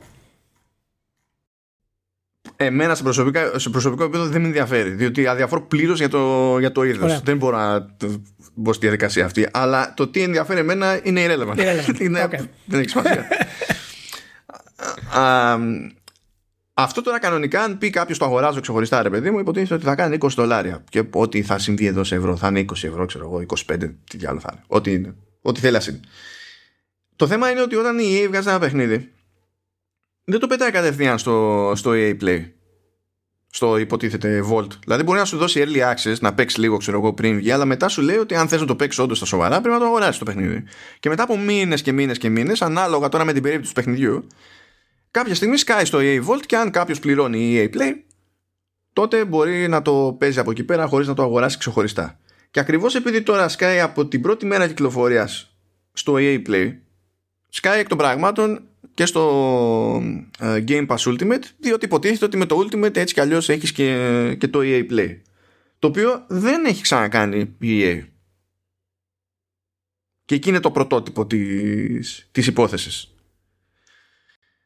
Που φαντάζομαι ότι συνδέεται με όλα αυτά που έχουμε δει μέχρι τώρα ρε παιδί με την επιτυχία της Sony σε σπρώξιμο τίτλων όπως ήταν το Rocket League και το ε, και το Fall Guys και ο καθένας προσπαθεί να κουμπώσει κάπως έτσι και να πιάσει critical mass μια, μια ώρα αρχίτερα. Ένα τέτοιο πείραμα έκανε και η Square Enix με το Outriders, αλλά δεν ξέρω ποιο είναι το αποτέλεσμα μέχρι στιγμής, θα σας γελάσω. Αλλά είναι το ίδιο έργο, ρε παιδί μου, ξανά και ξανά. Και έχει πλάκα διότι η EA πηγαίνει για ένα παιχνίδι ξέμπαρκο, ας πούμε, πηγαίνει τελείως κόντρα στην ίδια της πολιτική για τη δική της υπηρεσία που στη χρεώνει. Με άλλες συνθήκες. Κοίτα, ε, εντάξει, να, να, να σου πω τώρα. Ε, αυτό, αυτός φαίνεται κάτι το οποίο μπορεί να σημαίνει κάτι γενικά για τη στρατηγική της EA στη σχέση της με το, με το Xbox Game Pass ας πούμε. Όχι συγκεκριμένα για τη στρατηγική της EA, νομίζω ότι πλέον... Mm-hmm. Ε... Γιατί κάτι υπάρχει εδώ, κάτι υπάρχει εδώ σε αυτό το πράγμα. Δηλαδή... Ναι, ε, ε, υπάρχει ένα, ένα μοτίβο με διάφορους τίτλους και διάφορες εταιρείες. Νομίζω ότι ε, τέτοιου είδους τίτλοι που άμα δεν πιάσουν κόσμο νωρίς είναι νεκροί με τη μία ναι. Θα πηγαίνουν και θα παρακαλάνε να σκάσουν στο PlayStation Plus και στο, και στο Game Pass ή στην όποια. Εντάξει. Εννοείται. Να, έχει και δική της υπηρεσία τελική. Θα πηγαίνουν και θα παρακαλάνε και θα ελπίζουν μετά να αποκτήσει traction στο κοινό, ξέρω εγώ, ώστε να ακούγεται, να ακούγεται, να ακούγεται, να ακούγεται, μπας και, και περπατήσει. Και ε, διαμορφώνεται ένα τοπίο στο οποίο αυτού τους, τους στυλ το παιχνίδι που είναι στημένο για online competitive multiplayer κτλ όταν αυτό το παιχνίδι δεν λέγεται Call of Duty ξέρω εγώ έτσι ε, έχει ανάγκη τέτοιες υπηρεσίες. το οποίο είναι λίγο ειρωνικό διότι υποτίθεται ότι αυτές οι υπηρεσίες ε, ε, μας έχουν πιπηλεί στο μυαλό ότι τις έχουν πάνω απ' όλα ανάγκη τα narrative based games αλλά εντάξει OK, okay, ξέρω εγώ. Ναι, εντάξει, δεν ξέρεις. Πολλά, πολλά ετοιμάζονται να γίνονται. Είναι πάντως και. και η πορεία της Microsoft με το, με το Game Pass γενικώς για τα νούμερά της και η, την EA τη βλέπω περισσότερο τώρα να, να είναι διατεθειμένη να ανοιχτεί ίσως με ένα πράγματα. Και βέβαια έχει τα προβλήματά της τώρα που θα το συζητήσουμε σε λίγο για, το, για τα loot box και τα λοιπά, αλλά αυτά δεν προβλέπεται να σταματήσουν. Θα έχει ενδιαφέρον να δούμε κατά πόσο η Microsoft θα επιτρέψει ορισμένες από τις πρακτικές αυτές της ε, της EA μέσα στο Game Pass. Εάν δηλαδή κάποια παιχνίδια, ένα-δύο παιχνίδια είναι φτιαγμένα ειδικά για αυτόν τον σκοπό. Αναρωτιέμαι αν θα το επιστρέψει η Microsoft μέσα στο Game Pass. Αυτό το πράγμα.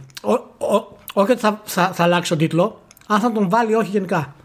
Ναι, κοίτα, το πεδίο είναι άγρια δύση. Γι' αυτό επιμένω κι εγώ τόσο καιρό ότι δεν έχει νόημα να ψάχνουμε παραλληλισμούς με πράγματα τύπου Netflix κτλ. Γέλαγα το μεταξύ γιατί έγραψε ένα άρθρο ανάλυση, κανένα χιλιάρικο λέξη εκεί πέρα το Windows Central για να το εξηγήσει και καλά αυτό το πράγμα. Ότι το Game Pass δεν είναι Netflix και δεν έχει νόημα να τα συγκρίνουμε έτσι. Και λέω τώρα Πού ήσουν μερικούς μήνες πριν Windows Central, πού ήταν τώρα; Δηλαδή, νιανιά το έχουμε κάνει εδώ πέρα. Και σε vertical και σε κείμενο και ό,τι να είναι. Τέλος πάντων.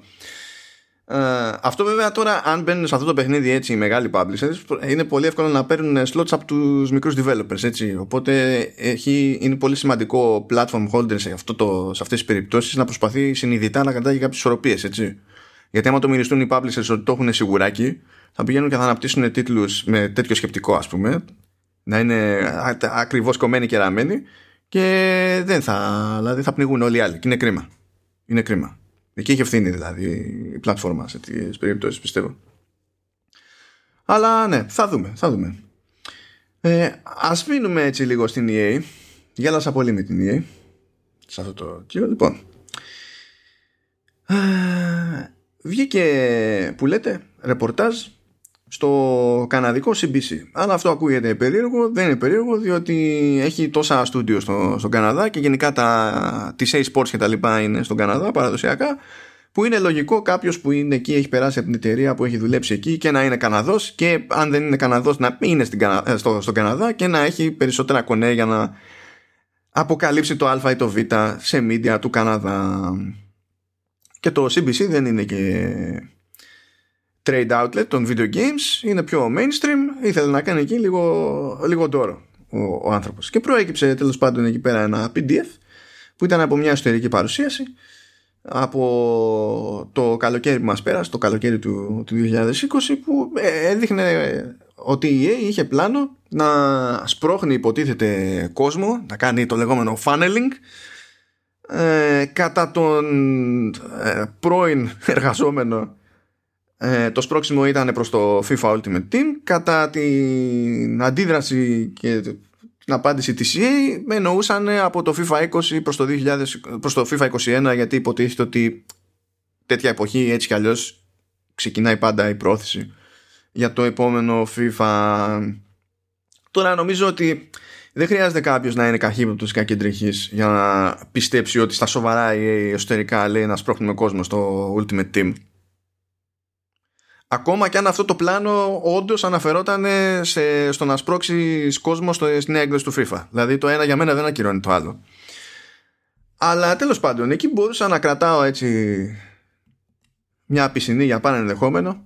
Γιατί τώρα εντάξει, και ένας εργαζόμενος δεν ξέρεις πώς την έχει δει και δεν το λέω για να ε, κράξω τον εργαζόμενο, αλλά έχουμε δει πράγματα να γίνουν στο παρελθόν. Χρειάζεται, ρε παιδί μου, λίγη μια κάποια επιφυλακτικότητα. Αλλά όταν βγαίνει η και λέει ότι εμείς δεν στρώχνουμε κόσμο στο FIFA Ultimate Team για να του παίρνουμε τα λεφτά και τέτοια γιατί έτσι κι αλλιώς λέει για μας το, το metric της επιτυχίας.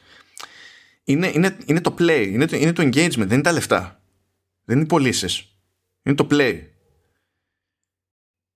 Εκεί, εκεί έλεια και ότι δεν αντιμετωπίζω με χιούμορ να με κοροϊδεύω άλλος μες στη μούρη μου και να, να με αντιμετωπίζεις σαν να είμαι αμοιβάδα ε, εντάξει, Διότι, συγγνώμη, το engagement, γιατί το κυνηγάμε ως εταιρεία, για ποιο λόγο το κυνηγάμε το engagement; Δηλαδή, αν αύριο το πειρατέψουν όλοι το FIFA, αλλά παίζουν από το πρωί μέχρι το βράδυ, ε, έχει πετύχει η EA. Αυτό, το, αυτό που την νοιάζει είναι το play. Γιατί βγαίνουν και λένε αυτές τις μπουρδες; Δεν σημαίνω.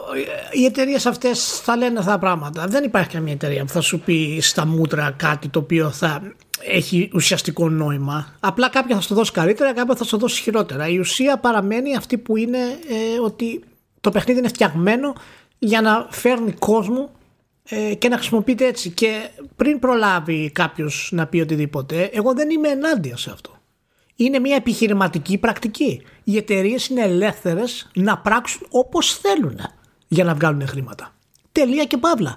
Τώρα, εάν τα άλλα συστήματα της βιομηχανίας δεν λειτουργούν για να τους βάλουν στη θέση τους, δεν γίνεται να ζητάμε από εταιρείες σαν την EA να είναι ηθικές. Τι σημαίνει αυτό; Τι σημαίνει αυτό; Ποια εταιρεία έχει υπάρξει ποτέ ηθική; Ποια; Δεν γίνεται. Αυτό έτσι κι αλλιώς είναι, είναι διαφορετικό debate. Δηλαδή, γι' αυτό και δεν το σχολίασα και εγώ. Δεν σχολιάζω την ύπαρξη του FIFA Ultimate Team κτλ. Θέλω να καταλήξω ότι εν τέλει το να σου πούνε έτσι είναι κάτι το οποίο είναι απόλυτα προβλέψιμο για αυτούς. Και αυτή είναι η γλώσσα που χρησιμοποιούν. Τελείωσε. Σε αυτό, σε αυτό στο κομμάτι της επικοινωνίας πάλι, σε αυτό διαφωνώ. Δηλαδή, αν είναι να βγεις και να πεις αυτό το πράγμα, ε, είναι προτιμότερο να μην βγεις και να πεις τίποτα. Ναι, ναι, όχι, μα... Ή να πεις ακόμη μεγαλύτερη γενικότητα. Αυτό έτσι. θέλω να σου πω ότι για αυτούς προφανώς αυτό δεν τους δημιουργεί πρόβλημα. Είναι δηλαδή μια γραμμή που έχουν marketing και προσέγγισης από τα μεγάλα κεφάλια να μιλούν, να αντικαθιστούν στην ουσία λέξεις με λέξεις που δεν έχουν τόσο αρνητικό φορτίο. Γιατί το engagement προφανώς είναι πολύ διαφορετικό σαν φορτίο από το ότι manipulation. Έτσι εννοείται αυτό το πράγμα. Οπότε ε, δεν ξέρω, είναι, είναι στην ουσία σαν να προσπαθούν να σβήσουν μία μικρή φωτιά την οποία έχουν οι ίδιοι ανάψει θέλοντας να την ανάψουν και να προσπαθούν τώρα να την κάνουν να φανεί ότι είναι βροχή ας πούμε. Δηλαδή, OK, okay, το καταλαβαίνω αυτό, αυτή είναι η δουλειά τους, αλλά μην περιμένεις κάτι παραπάνω για μένα από αυτούς τους ανθρώπους σε αυτό το επίπεδο. Αυτό το πράγμα θα κάνουν και θα προσπαθήσουν να το, να, το αλλάξουν με χίλιους τρόπους γιατί πρόσεξε, το να το διαβάζουμε εγώ και εσύ και να το καταλαβαίνουμε ε, είναι οκ. Αλλά ο μέσος χρήστης ακούγοντας το engagement πάει αλλού το μυαλό του. Είναι θετικό. Σε εμάς δεν πιάνει, αλλά σε άλλους μπορεί να πιάνει αυτό το πράγμα. Δεν ξέρω ρε σημαίνει. Καλά γίνει τόσο καραμέλα το engagement που είναι ε, θέμα χρόνου να ναι, γίνει προφανώς, προφανώς, και, και είναι, είναι πολύ λογικό δηλαδή αυτό που λες ε, και η αγανάκτηση ας πούμε αυτού. Για μένα θα έπρεπε αυτό που λες να, να το κόψουν στη μέση στην ουσία. Να πούνε ότι, ότι, ότι, ότι κοιτάξτε να δείτε το, το Ultimate Team για μας είναι το νούμερο ένα θέλουμε τον κόσμο να τον φέρουμε στο Ultimate Team από, με, από οπουδήποτε και με οποιοδήποτε τρόπο. Έτσι. Αλλά θα θέσουμε και τα μέτρα μέσα, το έθεσε στο άρθρο ε, στις δηλώσεις του ο Τζάξον, ε, ότι υπάρχουν τρόποι να ασφαλιστούν παιδιά από το να ξοδεύουν χρήματα στο παιχνίδι. Οκ. Έτσι. Πες αυτό και σταμάτα το εκεί. Γιατί δεν το να προσπαθείς να το καλύψεις κιόλας. Ε, χάνει και την ουσία της το τι κάνει η εταιρεία ούτως ή άλλως. Δηλαδή σε εμάς δημιουργεί ε, αρνητική εικόνα. Αλλά απ' την άλλη σε κάποιον άλλον μπορεί απλά να το δέχεται μάλλον και να λέει τελικά εντάξει εγώ θα συνεχίσω να παίζω FIFA γιατί είναι engaging. Λειτουργούν αυτά. Λειτουργούν όταν είσαι 15 χρονών λειτουργεί ρε μάλλον. Όταν είσαι 18 χρονών 19 λειτουργούν αυτές οι λέξεις. Πάρα πολύ Πρέπει δεν ξέρω τώρα ποιος είναι ο μέσος όρος αυτό, του, του, του Ultimate Team. Θα με τρελαίνει γιατί είναι πολύ. Α, ε, με τρελαίνει γιατί μπορούμε να σκεφτούμε εδώ μεταξύ μας ε, πράγματα που θα μπορούσαμε να πούμε από τη σκοπιά της EA με, με, πάντα προς το συμφέρον της EA έτσι γιατί άμα είναι να, πει, να το σκεφτείς ναι, από εκείνη ναι. τη σκοπιά πρέπει να το σκεφτείς από την αντιστοίχως. Ναι εντάξει δεκτό, δεκτό. και χωρίς να, να αφήνεις τέτοιες τρύπες για να εκνευρίσει τον άλλον. Δηλαδή, όταν ξεκινάς και λες μπλα μπλα και σε list reporting από τη, από τη μία, ήδη έχεις βαρέσει ένα trigger. Ναι. και από την άλλη, ότι δεν είναι έτσι. Για μας είναι μόνο το, το play. Δεν υπάρχει λόγος, δεν χρειάζεται να τα πεις αυτά για να γυρίσεις και να πεις αυτό που ξέρουμε όλοι ότι ισχύει. Είναι αυταπόδεικτο ότι ισχύει και δεν είναι θέμα ούτε ηθικής, ούτε άποψης, ούτε τίποτα. Ότι το FIFA Ultimate Team τραβάει κόσμο και βγάζει χρήμα είναι ένα επιτυχημένο προϊόν. Οπότε προφανώς και θα στηρίξουμε το επιτυχημένο προϊόν. Θα ήμασταν παρανοϊκοί να μην στηρίζουμε το επιτυχημένο προϊόν. Χωρίς ε, στη διαδικασία να, να το εξηγήσει αυτό το πράγμα, να τον δεις στον άλλον ηλίθιο. Ναι, ναι. Είναι, δηλαδή... Κοίτα, είναι και το, ξέρεις, είναι και το savoir vivre, ας πούμε, του, του πνεύματος αυτό το πράγμα. Θα στο φέρω να είναι όμορφο για να σε κάνω να νιώσεις και καλύτερα, ας πούμε, αλλά κυρίως για να νιώσω και εγώ ότι είμαι τάξη με τον εαυτό μου. Γιατί προφανώς άνθρωποι σαν τον Τζάξον, το σε αυτό το επίπεδο ε, πρέπει να έχεις μία ε, αρρώστια στο να λειτουργείς έτσι σαν επιχειρηματίας. Δηλαδή το να μπορείς να φτιάχνεις συστήματα ώστε να εθίζεις τον καταναλωτή επανειλημμένα και να είσαι εντάξει με αυτό πρέπει να φτιάχνεις και μία εικόνα που να τη δέχεις και στον εαυτό σου μάλλον. Δεν είναι εύκολο. Ε, αυτοί οι άνθρωποι είναι, είναι, είναι δολοφόνοι, δεν είναι τυχαίοι που είναι σε αυτές τις θέσεις. Δεν τους ενδιαφέρει τίποτα, αλλά απ' την άλλη όταν τελειώνει η εργασία τους, πρέπει να αισθάνονται και κάπως ότι είναι άνθρωποι, έτσι. Οπότε ξέρεις, λειτουργεί σε όλα τα επίπεδα αυτό το, το φασάντ που συμβαίνει. Και η EA είναι πρώτης σε αυτό, έτσι, κλασικά. Ε, καλά, ναι. Δεν μπορώ να θυμηθώ ε, άλλες εταιρείες. Λεπτομέρεια. Fun fact. Ναι. Fun fact. Άσχετο με το θέμα, αλλά σχετικό με την EA.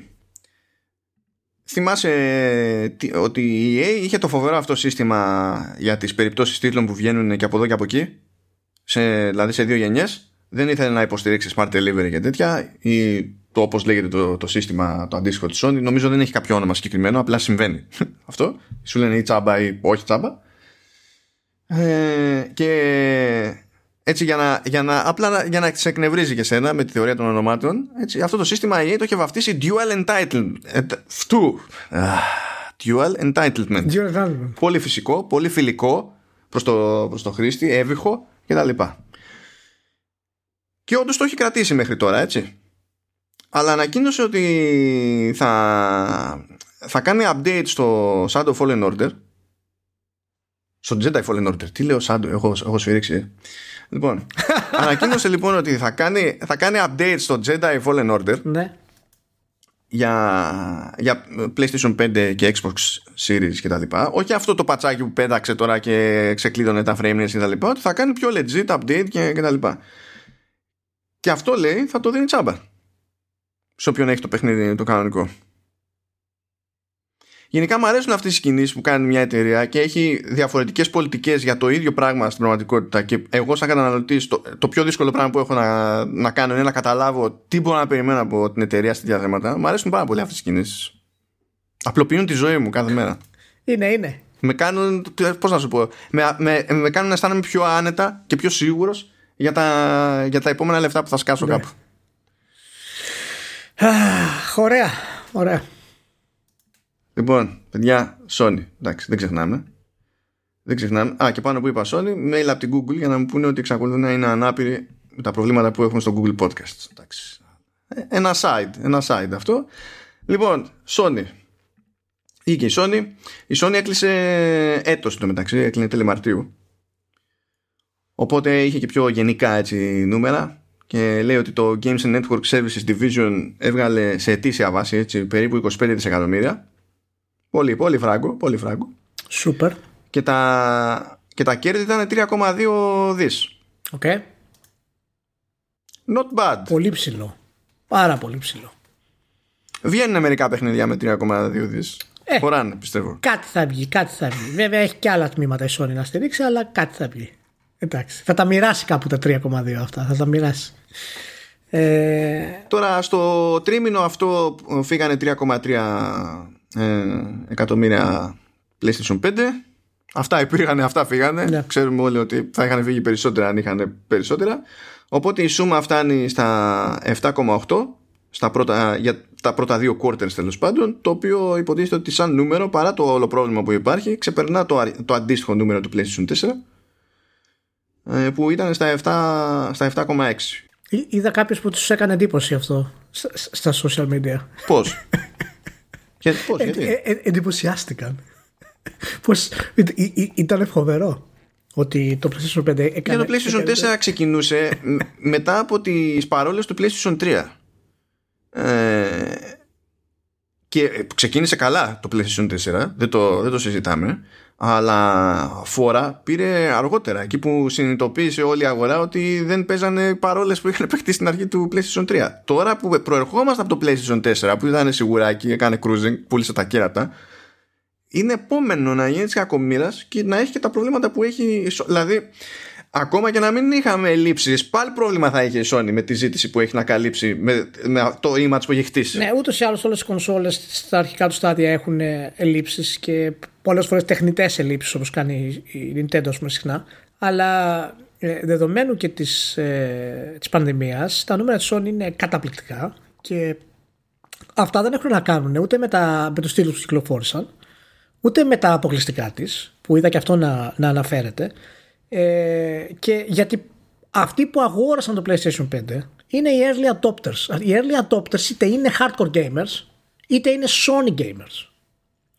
Δεν έχει καμία σημασία τίποτα άλλο για αυτούς. Και αυτοί ήταν αυτοί που τρέξανε, αυτοί που κάναν παραγγελίες, αυτοί που είναι πάνω από το refresh των ιστοσελίδων, από αυτοί που έχουν βάλει δύο και τρεις και τέσσερις παραγγελίες, ακόμα και αυτοί που είναι scalpers. Βάλου και αυτούς μέσα τους στο ίδιο πουγγί, ας πούμε.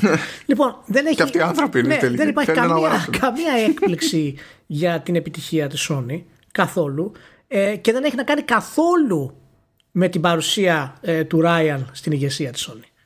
Και αυτό είναι κάτι το οποίο... Όχι, είχαν, είχαν τέτοιες θεωρίες.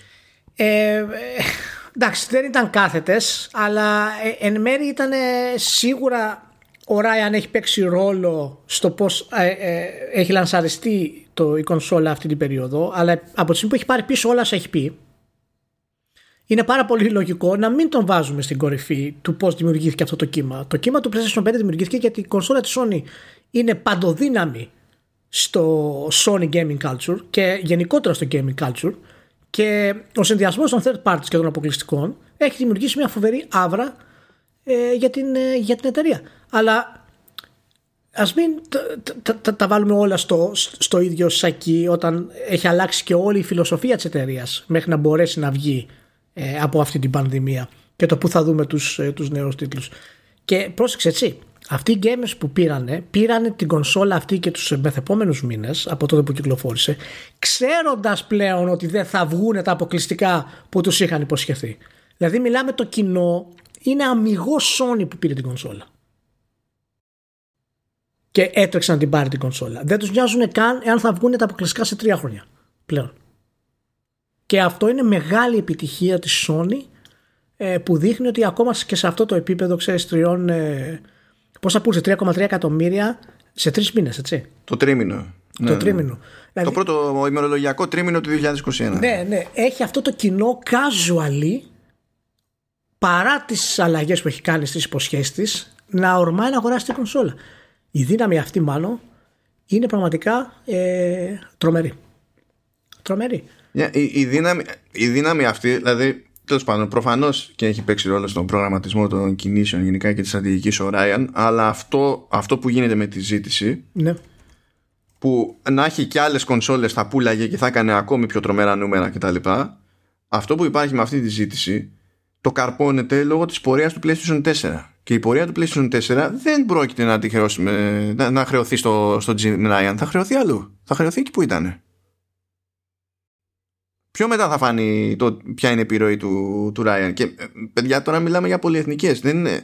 Δηλαδή άλλο το κουρασγερόπλιο, αλλιώς τρίβει το κουρασγερόπλιο ή το τάνκερ και αλλιώς ε, ε, στρίβει το, το κάικι. Το ε, μπήκε ο Ράιαν στη θέση δεν σημαίνει 6 μήνες αργότερα είδαμε τι κάνει ο Ράιαν. Δεν πηγαίνει έτσι. Η επιρροή του Ράιαν θα φανεί στο τέλος αυτής της γενιάς, ε, καθώς αυτό έχει βγει η φιλοσοφία των αποκλειστικών. Και στο πρόσεξε θα κρυθεί σε ποιο επίπεδο έχει βγει αυτή η φιλοσοφία. Δηλαδή πόσο μεγάλη είναι η επιτυχία σε σχέση με τον ανταγωνισμό και σε σχέση φυσικά με την ιστορία της, ε, της Sony.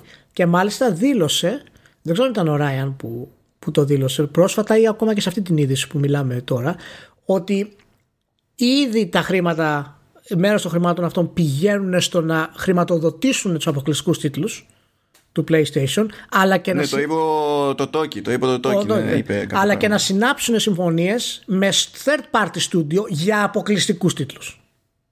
Δηλαδή η, η, η φιλοσοφία της συνεχίζει πιο επιθετική στους αποκλειστικούς ακόμα και στους third parties αυτή τη στιγμή. Και, και, και, και, θέλω να δω το πού θα φτάσει αυτό το πράγμα. Αυτό, αυτό φυσικά με, με εξοργίζει πάρα πολύ γιατί ξέρω ότι θα μου βγει Παναγία για να δω στο Xbox ε, τίτλο της Atlas που σημαίνει ότι πρέπει, ο, ο, ο, ότι πρέπει οπωσδήποτε να αγοράσουμε PlayStation ε, πριν τους τίτλους που θέλω να, να το αγοράσω. Για τους τίτλους που θέλω να αγοράσω. Αλλά εντάξει τι να κάνουμε τώρα. Μία είναι η Atlas δεν υπάρχει άλλη. Ένα νούμερο πέταξε το Toki είναι 180 εκατομμύρια δολάρια που θα πάνε ε, στο νέο οικονομικό έτος αυτό που ξεκίνησε δηλαδή 1η Απριλίου. 180 εκατομμύρια θα πάνε στα υπάρχοντα στούντιο για, για να μεγαλώσουν τα στούντιο. Το οποίο δεν είναι έκπληξη, διότι το έχουμε πάρει το μήνυμα, το έχουμε συζητήσει και εδώ πέρα, ότι θα βασιστεί εκεί που ξέρει ότι μπορεί να βασιστεί η Sony και πηγαίνει για μεγάλες παραγωγές, UG παραγωγές και έχει να πέσει πολύ κάψιμο και πολύ χρήμα και όταν ξεκινάς σε μια χρονιά 180 εκατομμύρια, δεν είναι κάτι που, το, που δεν θα το συνεχίσεις τη δεύτερη χρονιά. Δηλαδή πάει για κλίμακα, αλλά πάει για κλίμακα όχι σε απόλυτους αριθμούς δεν και καλά στο, στους τίτλους που θα είναι αποκλειστικοί και θα είναι εσωτερικές παραγωγές, αλλά πάει να κάνει τούβλα τα ίδια τα στούντιο, έτσι. Ε, ναι, ναι, γιατί προφανώς αυτή η στρατηγική δεν είναι κάτι το οποίο θα την κάνει για τώρα απλώς και είναι κάτι το οποίο ξέρεις, θα εξελιχθεί και κινηματογραφικά και τηλεοπτικά. Έτσι το έχουμε ξαναπεί αυτό το πράγμα. Δηλαδή, όλη τη συνεργασία, ο Ryan αλλάζει όλο το concept της Sony μέσα από αυτούς τους αποκλειστικούς. Και στην προηγούμενη γενιά έκανε, τα νέα IP τα έκανε πολύ γρήγορα. Δεν είχε χρόνο, έπρεπε να τα βγάλει δηλαδή για να χτίσει αυτό το concept. Ε, και θα έχει πολύ ενδιαφέρον για μένα να δούμε πώς θα του βγει το πρόγραμμα τώρα που όλες, όλα τα μεγάλα του first party studios θα έχουν την ευχέρεια και το χρόνο να βγάλουν τίτλους. Εκεί που δηλαδή είχε δύο χρόνια το Horizon, τώρα θα έχει τέσσερα. Π.χ. Πώς θα, θα, θα επηρεάσει αυτό την πορεία της κονσόλας; Θα το καλύψουν αυτό με αποκλειστικά third party, θα το καλύψουν αυτό με κάποια υπηρεσία στο Game Pass; Θα έχει πολύ ενδιαφέρον. Φτιάχνετε μια άλλη σίδα που έτσι την αντιλαμβάνομαι εγώ δηλαδή, που έχει ενδιαφέρον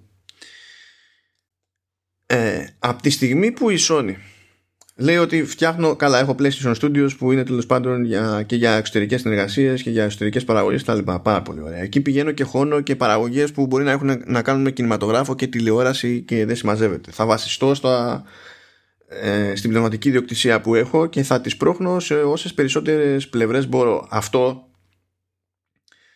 λειτουργεί κυκλικά και νομίζω ότι δίνει μεγαλύτερο κίνητρο στη, στη Sony να εστιάζει πάνω απ' όλα στα ήδη πετυχημένα της IP. Ναι. Διότι ε, δεν περιμένεις πλέον ένα The Last of Us μέχρι το επόμενο The Last of Us να κρατήσει τη φωτιά να αναμένει. Θα έχεις τη σειρά. Θα έχεις να που λέμε ένα remake. Θα έχεις δεν ξέρω και εγώ τι. Και προσπαθεί να κάνει αυτά τα franchises, πιστεύω, πιο mainstream από ποτέ. Και αν θες να το κάνεις σε τέτοια κλίμακα και να εστιάσεις σε αυτούς που ξέρουν ήδη αυτά τα franchises, θα παίξεις με τα studio που έχεις τα μεγάλα και θα τα κάνεις ακόμη πιο μεγάλα. Ναι, και χρειάζεσαι το endgame strategy που λέμε. Το οποίο το endgame strategy είναι τηλεοπτικά. Εκεί είναι το, το, το, κοινό, το πραγματικό, το μεγάλο. Είναι τηλεοπτικά. Δηλαδή είναι το κοινό που δεν έχεις στην ουσία. Και ο τρόπος να το πάρεις είναι αυτός. Είναι τηλεόραση, είναι το Netflix, είναι οι συνδρομητικές υπηρεσίες. Και έτσι αυτοί που θα δουν τη σειρά θα γίνουν gamers για τις σειρές σου. Και θα κάνεις... Είναι, είναι μια πολύ δεινοσαυρική προσέγγιση, μια προσέγγιση η οποία έχει πάρα πολλά ρίσκα και θυμίζει τα παλιά networks ε, στην Αμερική που ξέρεις έχοντας ε, ένα show και μόνο ο άλλος γινόταν συνδρομητής δηλαδή πέρανε όλο τη μερίδα της διαφήμισης ας πούμε ε, αλλά αν πιάσει στο βαθμό που θέλεις όλοι να πιάσει έχει κλειδώσει έτσι, έχει φτιάξει όντως ένα σύστημα ε, το οποίο θα είναι σαν τη Disney Plus, παραδείγματος χάρη. Με τις δικές της σειρές, τα δικά της παιχνίδια. Ναι, ναι, ναι. αν πιάσει, θα είναι τρομακτικό. Ναι, θα είναι τρομακτικό. Τρομακτικά και τρομακτικά επιτυχημένο. Αν δεν πιάσει. Αν, θα είναι καταστροφικό. Ναι.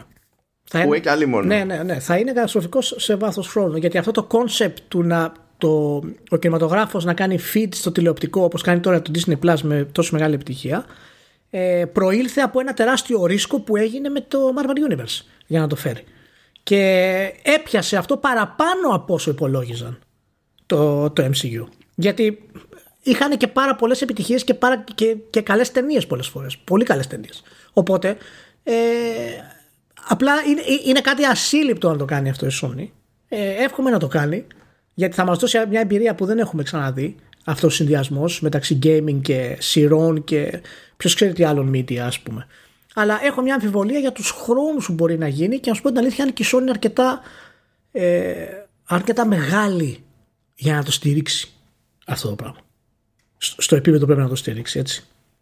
Ε, Τέλος πάντων. Εντάξει, ευτυχώς δεν ε, ε, αρκεί. Δηλαδή το PlayStation ως, brand και ως τμήμα μέσα στη Sony ναι μπορεί να σταθεί στα πόδια του ασχέτως της κλίμακας, δηλαδή το ξέρουν. Άμα περίμενα από τους άλλους, αν ήμασταν ακόμη στη φάση περιμένουμε να κάνουμε κονέ με τη Sony Pictures, εκεί θα έλεγα καλά κρασιά. Θα πεθάνουμε εδώ πέρα όλοι και δεν θα γίνει ποτέ τίποτα. Όπως δεν γίνεται και 20 χρόνια τώρα. Ναι. Σε, σε τέτοιου είδους θέματα. Το οποίο είναι, είναι και λυπηρό, έτσι. Δηλαδή, γιατί το PlayStation ξεκίνησε σε μια εταιρεία που πέρα από τα consumer electronics είχε ήδη πόδια και παράδοση στη μουσική βιομηχανία, στον κινηματογράφο, τηλεόραση κτλ. Και η μεγαλύτερη και διαχρονικότερη αποτυχία τους σε αυτό το κομμάτι ήταν να καταφέρουν να κάνουν το ένα το, το κομμάτι του PlayStation να κουμπώσει στο άλλο. Δεν ξέρω. Δηλαδή, ακόμα και το ίδιο το PlayStation ξεκίνησε ως project Sony Music. Δηλαδή, πώς πιο ανέκδοτο να το κάνεις. Ναι. Τέλος πάντων. Ε, για να κάνουμε ένα κύκλο με τα αρχικά που έθεσες, δεν το περίμενα ότι θα δέσει έτσι ωραία. Επειδή είχες πει κάτι για ισονομία και τα λοιπά. Αυτά ισονομία που δεν. Η ισονομία. Εισαγωγικά τώρα έτσι. Γιατί είναι λάθος η χρήση του όρου, αλλά να είχαμε να λέγαμε. Ρε Ηλία, λέει τώρα ότι η, στη Sony Japan, όχι οι άλλοι. Sony Japan λέει θα πάρουν 7 με μισθούς μπόνους οι εργαζόμενοι. Αλλά μόνο Sony Japan. Κάτσε ρε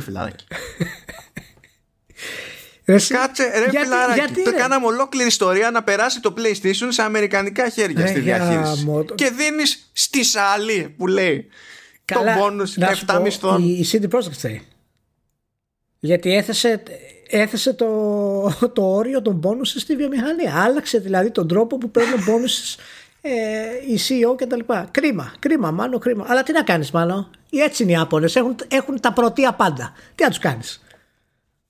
Τι να τους κάνεις; Δηλαδή, συγγνώμη, ο τέτοιος, ο, ο, ο άλλος ο Χούλτς που κάνει τα κουμάντα, ας πούμε, σε, σε όλη τη Sony Interactive και τα λοιπά, τώρα στα Worldwide Studios, έτσι. Δηλαδή, τι θα πει, εγώ επειδή είμαι Ολλανδός, τρε παιδιά, θα μείνω κατούριας στο πηγάδι. Δεν κατάλαβα. Απίστευτο. Τροπή. Ντροπή. Ντροπή. Ντροπή. Ήταν να μην ανοίξει η Κερκόπορτα με τη City Project. Ήταν να μην ανοίξει. Τώρα, να, ορίστε. Ορίστε, από τη μια στιγμή στην άλλη. Ορίστε τι πάσαμε. Πάει. Χάσαμε την ισονομία, χάσαμε τα πάντα. Τα πάντα όλα. Νίκησε ο καπιταλισμός, γίναμε όλοι αριστεροί. Πάμε επανάσταση. Το μόνο, το, το, το μόνο που μένει στη βιομηχανία αυτή τη στιγμή είναι ο Γιώκο Τάρο. Ε, και είναι, είναι ο, ο, ο, ο άνθρωπος αυτός, θα κλείσουμε με αυτό γιατί θα μιλήσουμε σε άλλο podcast για περισσότερο. Ο άνθρωπος αυτός έτσι καταφέρνει και κάνει πράγματα τα οποία δεν τα έχει διανοηθεί κανένα storyteller στη βιομηχανία των video games. Όλοι ακολουθούν το μοτίβο του κινηματογράφου. Ο Γιώκο Τάρο ακολουθεί το μοτίβο του Γιώκο Τάρο. Το οποίο είναι κάτι τελείως, τελείως δικό του. Δεν έχει καμία λογική, αλλά χρησιμοποιεί την έννοια του video game όπως κανένας δεν το έχει κάνει μέχρι σήμερα. Ο τελευταίος που το έκανε στη μοντέρνα γενιά πρόσφατα ήταν πάλι Άπολος και είναι ο Kojima με το Death Stranding. Που σας να χρησιμοποιήσει δηλαδή το concept του video gaming για να πει το story του σε αυτό το επίπεδο, αντί να είναι απλά κινηματογραφικό. Ε, τα κάτσες τα βγάζουμε στην άκρη εννοείται γιατί δεν βγάζουν νόημα ιδιαίτερο. Αλλά γενικά το όπως σας λέει. Και, και είναι τρομερό που το κάνει με ένα remaster, ε, remake τέλος πάντων, το οποίο είναι 10 χρονών στην ουσία ε, και δείχνει ακριβώς, θα γίνω πάλι εγκάθετος, δείχνει ακριβώς πώς μπορείς να κάνεις ένα remaster σεβόμενο στη δημιουργία σου εξ αρχής. Όπως σε, σε αντίθεση με τη Square Enix ας πούμε, και το Final Fantasy 7 το, το remake. Δείχνει χωρίς, κρατώντας τα στοιχεία που πρέπει ε, να κρατήσεις σε αυτό το επίπεδο. Πέρα φυσικά από την ε, Κάινα. Ε, η οποία λοιπόν, είναι από μόνη λοιπόν, επειδή πρέπει, επειδή πρέπει. Άμα δεν σε ξέρει κάποιος αρκετά, δεν καταλαβαίνει πώς να εκλάβει όλα αυτά που είπες. λοιπόν, να βοηθήσω λίγο. Να δώσω λίγο, να δώσω λίγο context. Για να καταλάβετε τώρα πόσο ταπεινό είναι αυτό το remake, παύλα, remaster, το ότι θέλετε πείτε. Έτσι. Ε, δεν έχει κανένα optimization ούτε καν για PS4 Pro και Xbox One X. Κανένα. Κανένα. είναι είναι 1080p 6 FPS. Άμα σ' αρέσει. Άμα σ' αρέσει, πάρ' το πίσω. Ε, είναι 2021 και δεν κάνανε καν τον κόπο για το hardware του 2016 και του 2017. Κανένα, καν. τίποτα, μηδέν. Δεν, μηδέν. δεν τους ενδιαφέρει καν. Και, αλλά έχουν αλλάξει το art και τα textures, έχουν βάλει το HDR τους. Ναι. Και έχουν, έχουν μεγαλώσει φυσικά το draw distance και την ατμόσφαιρα, έχουν κάνει το ενορχίστρωση της μουσικής καινούργια, αλλά η ανάλυση δεν καθόλου να πει. Τελείωσε. Έτσι, ναι. έτσι θέλουμε, ρε παιδί μου. Και το άλλο το, το εξτραδάκι ε, ε, παίζει ο Ηλίας εγώ ξεκίνησα σήμερα έτσι, και λέω έχω παίξει δυόμιση ώρες έχω, τέτοιο, έχω κάνει την πρώτη συνάντηση εκεί με την Κάινε τι μου είπες Ηλία για να καταλάβετε πόσο ηλίθιος είναι για πες Ηλία στον κόσμο τι μου είπες τι είπα δεν θυμάμαι τι είπα πότε πότε δεν θυμάμαι εσύ πότε το, όταν ξεκινήσαμε για την Κάινε λοιπόν Ωραία. ακούστε, γυρνάει και μου λέει δυόμιση ώρες Τώρα λέω θα μου πει ότι ότι έχω κάνει βλακία, ξέρω εγώ, ότι είμαι ανάπηρος που χρειάστηκα δύο μισή ώρες να φτάσω μέχρι την Κάινε. Έτσι. Και μου λέει μισή ώρες και έχεις φτάσει ήδη στην Κάινε. Δεν, ότι δεν νοείται. Πρέπει να περιμένεις τουλάχιστον 10 ώρες να φτάσεις στην, στην Κάινε. Δηλαδή, θα, θα, λέει, θα βγει ότι δεν παίζει το παιχνίδι σωστά, το, το παίζει πιο γρήγορα από όσο πρέπει και θα εκνευριστώ. Ναι, ναι, ναι. είναι legitimate argument. Είναι legitimate argument αυτό Δηλαδή, την Κάινε δεν την πλησιάζεις έτσι απαλά παίζοντας δυο ωρίτσες και λες μετά πάω και βρίσκω τι κάνει. Δεν γίνεται έτσι ρε μόνο. Χρειάζεται προεργασία, χρειάζεται βάθος, χρειάζεται έτσι να, να φτιαχτείς μέχρι να τη συναντήσεις. Το καταλαβαίνεις. Επίτρεψέ μου, επίτρεψέ μου ναι. να απαντήσω σε αυτό λέγοντας ότι και μόνο με μια ματιά στην Κάινε ναι. ε, ε, ε, χρειάζεται προσέγγιση τέτοιο. Πρέπει να το προσεγγίσεις με την ορμή του κοτάκου. Αλλιώς δεν έχει γουστό. σωστά, σωστά. Είναι τρομερό και να, και να το κλείσουμε τελείως αυτό να πω ότι για μια ακόμη φορά το, το χιούμορ του Γιώκο Τάρο ε, και το πώς παίζει με, το, με την έννοια του video game όπως την ξέρουμε είναι καταπληκτική. Το, το Grimoire Vice, ο Grimoire Vice θα δεις το βιβλίο ας πούμε η ερμηνεία είναι καταπληκτική τα voice overs και το writing ας πούμε είναι, είναι καταπληκτική κρατάει όλο το παιχνίδι σε ένα επίπεδο ε, αδιανόητο ε, φοβερή. Ο οποίος συνέχεια. Ναι, το, σόπιο, το πρώτο σάπιο quest που πρέπει να πας να, ναι. να βρεις κρέας σφάζοντας κάτι πρόβατα και λέει καλά είναι δυνατόν να ασχολείσαι με τέτοια ναι, ναι, Δεν σταματάει αυτό. δεν σταματάει αυτό. το κάνει πειρέ το χαρακτήρα σε όλο το παιχνίδι. Φτάνει στο σημείο, δηλαδή στο σημείο του λέει, μα καλά του λέει, είναι δυνατόν. Είναι δυνατόν, λέει, εδώ κινδυνεύει, λέει ο κόσμος, και εσύ πας να βρεις λέει ψάρια. Θα μας τρελάνεις, λέει. Τι να τα κάνεις. καταπληκτικό. Καταπληκτικό. Καταπληκτικό. Τέλος πάντων, λοιπόν, ε, πολύ ευχάριστο. Πολύ ευχάριστο ε, σαν την επιλογή. Θα το ξανασυζητήσουμε όταν έχουμε στο επόμενο πόντο, λογικά. Αυτά, παιδιά. Αυτά. Καλή ανάσταση. Καλή ανάσταση. Να, ελπίζουμε να είχατε δηλαδή, γιατί έχει περάσει τώρα που το ακούτε αυτό. Φιλιά πολλά σε όλους. Ναι, εντάξει, Δευτέρα του Πάσχα ακόμη ευχόμαστε. Α, ναι, σωστά, σωστά. Καλή Δευτέρα Πάσχα. Και θα τα πούμε κανονικά την επόμενη εβδομάδα. Κομπλέ όλα. Ελπίζω με λιγότερη. ή, ε, ξέρω εγώ, δεν χρειάζεται να διαβάζω τέτοια πράγματα πάνω στις γιορτές.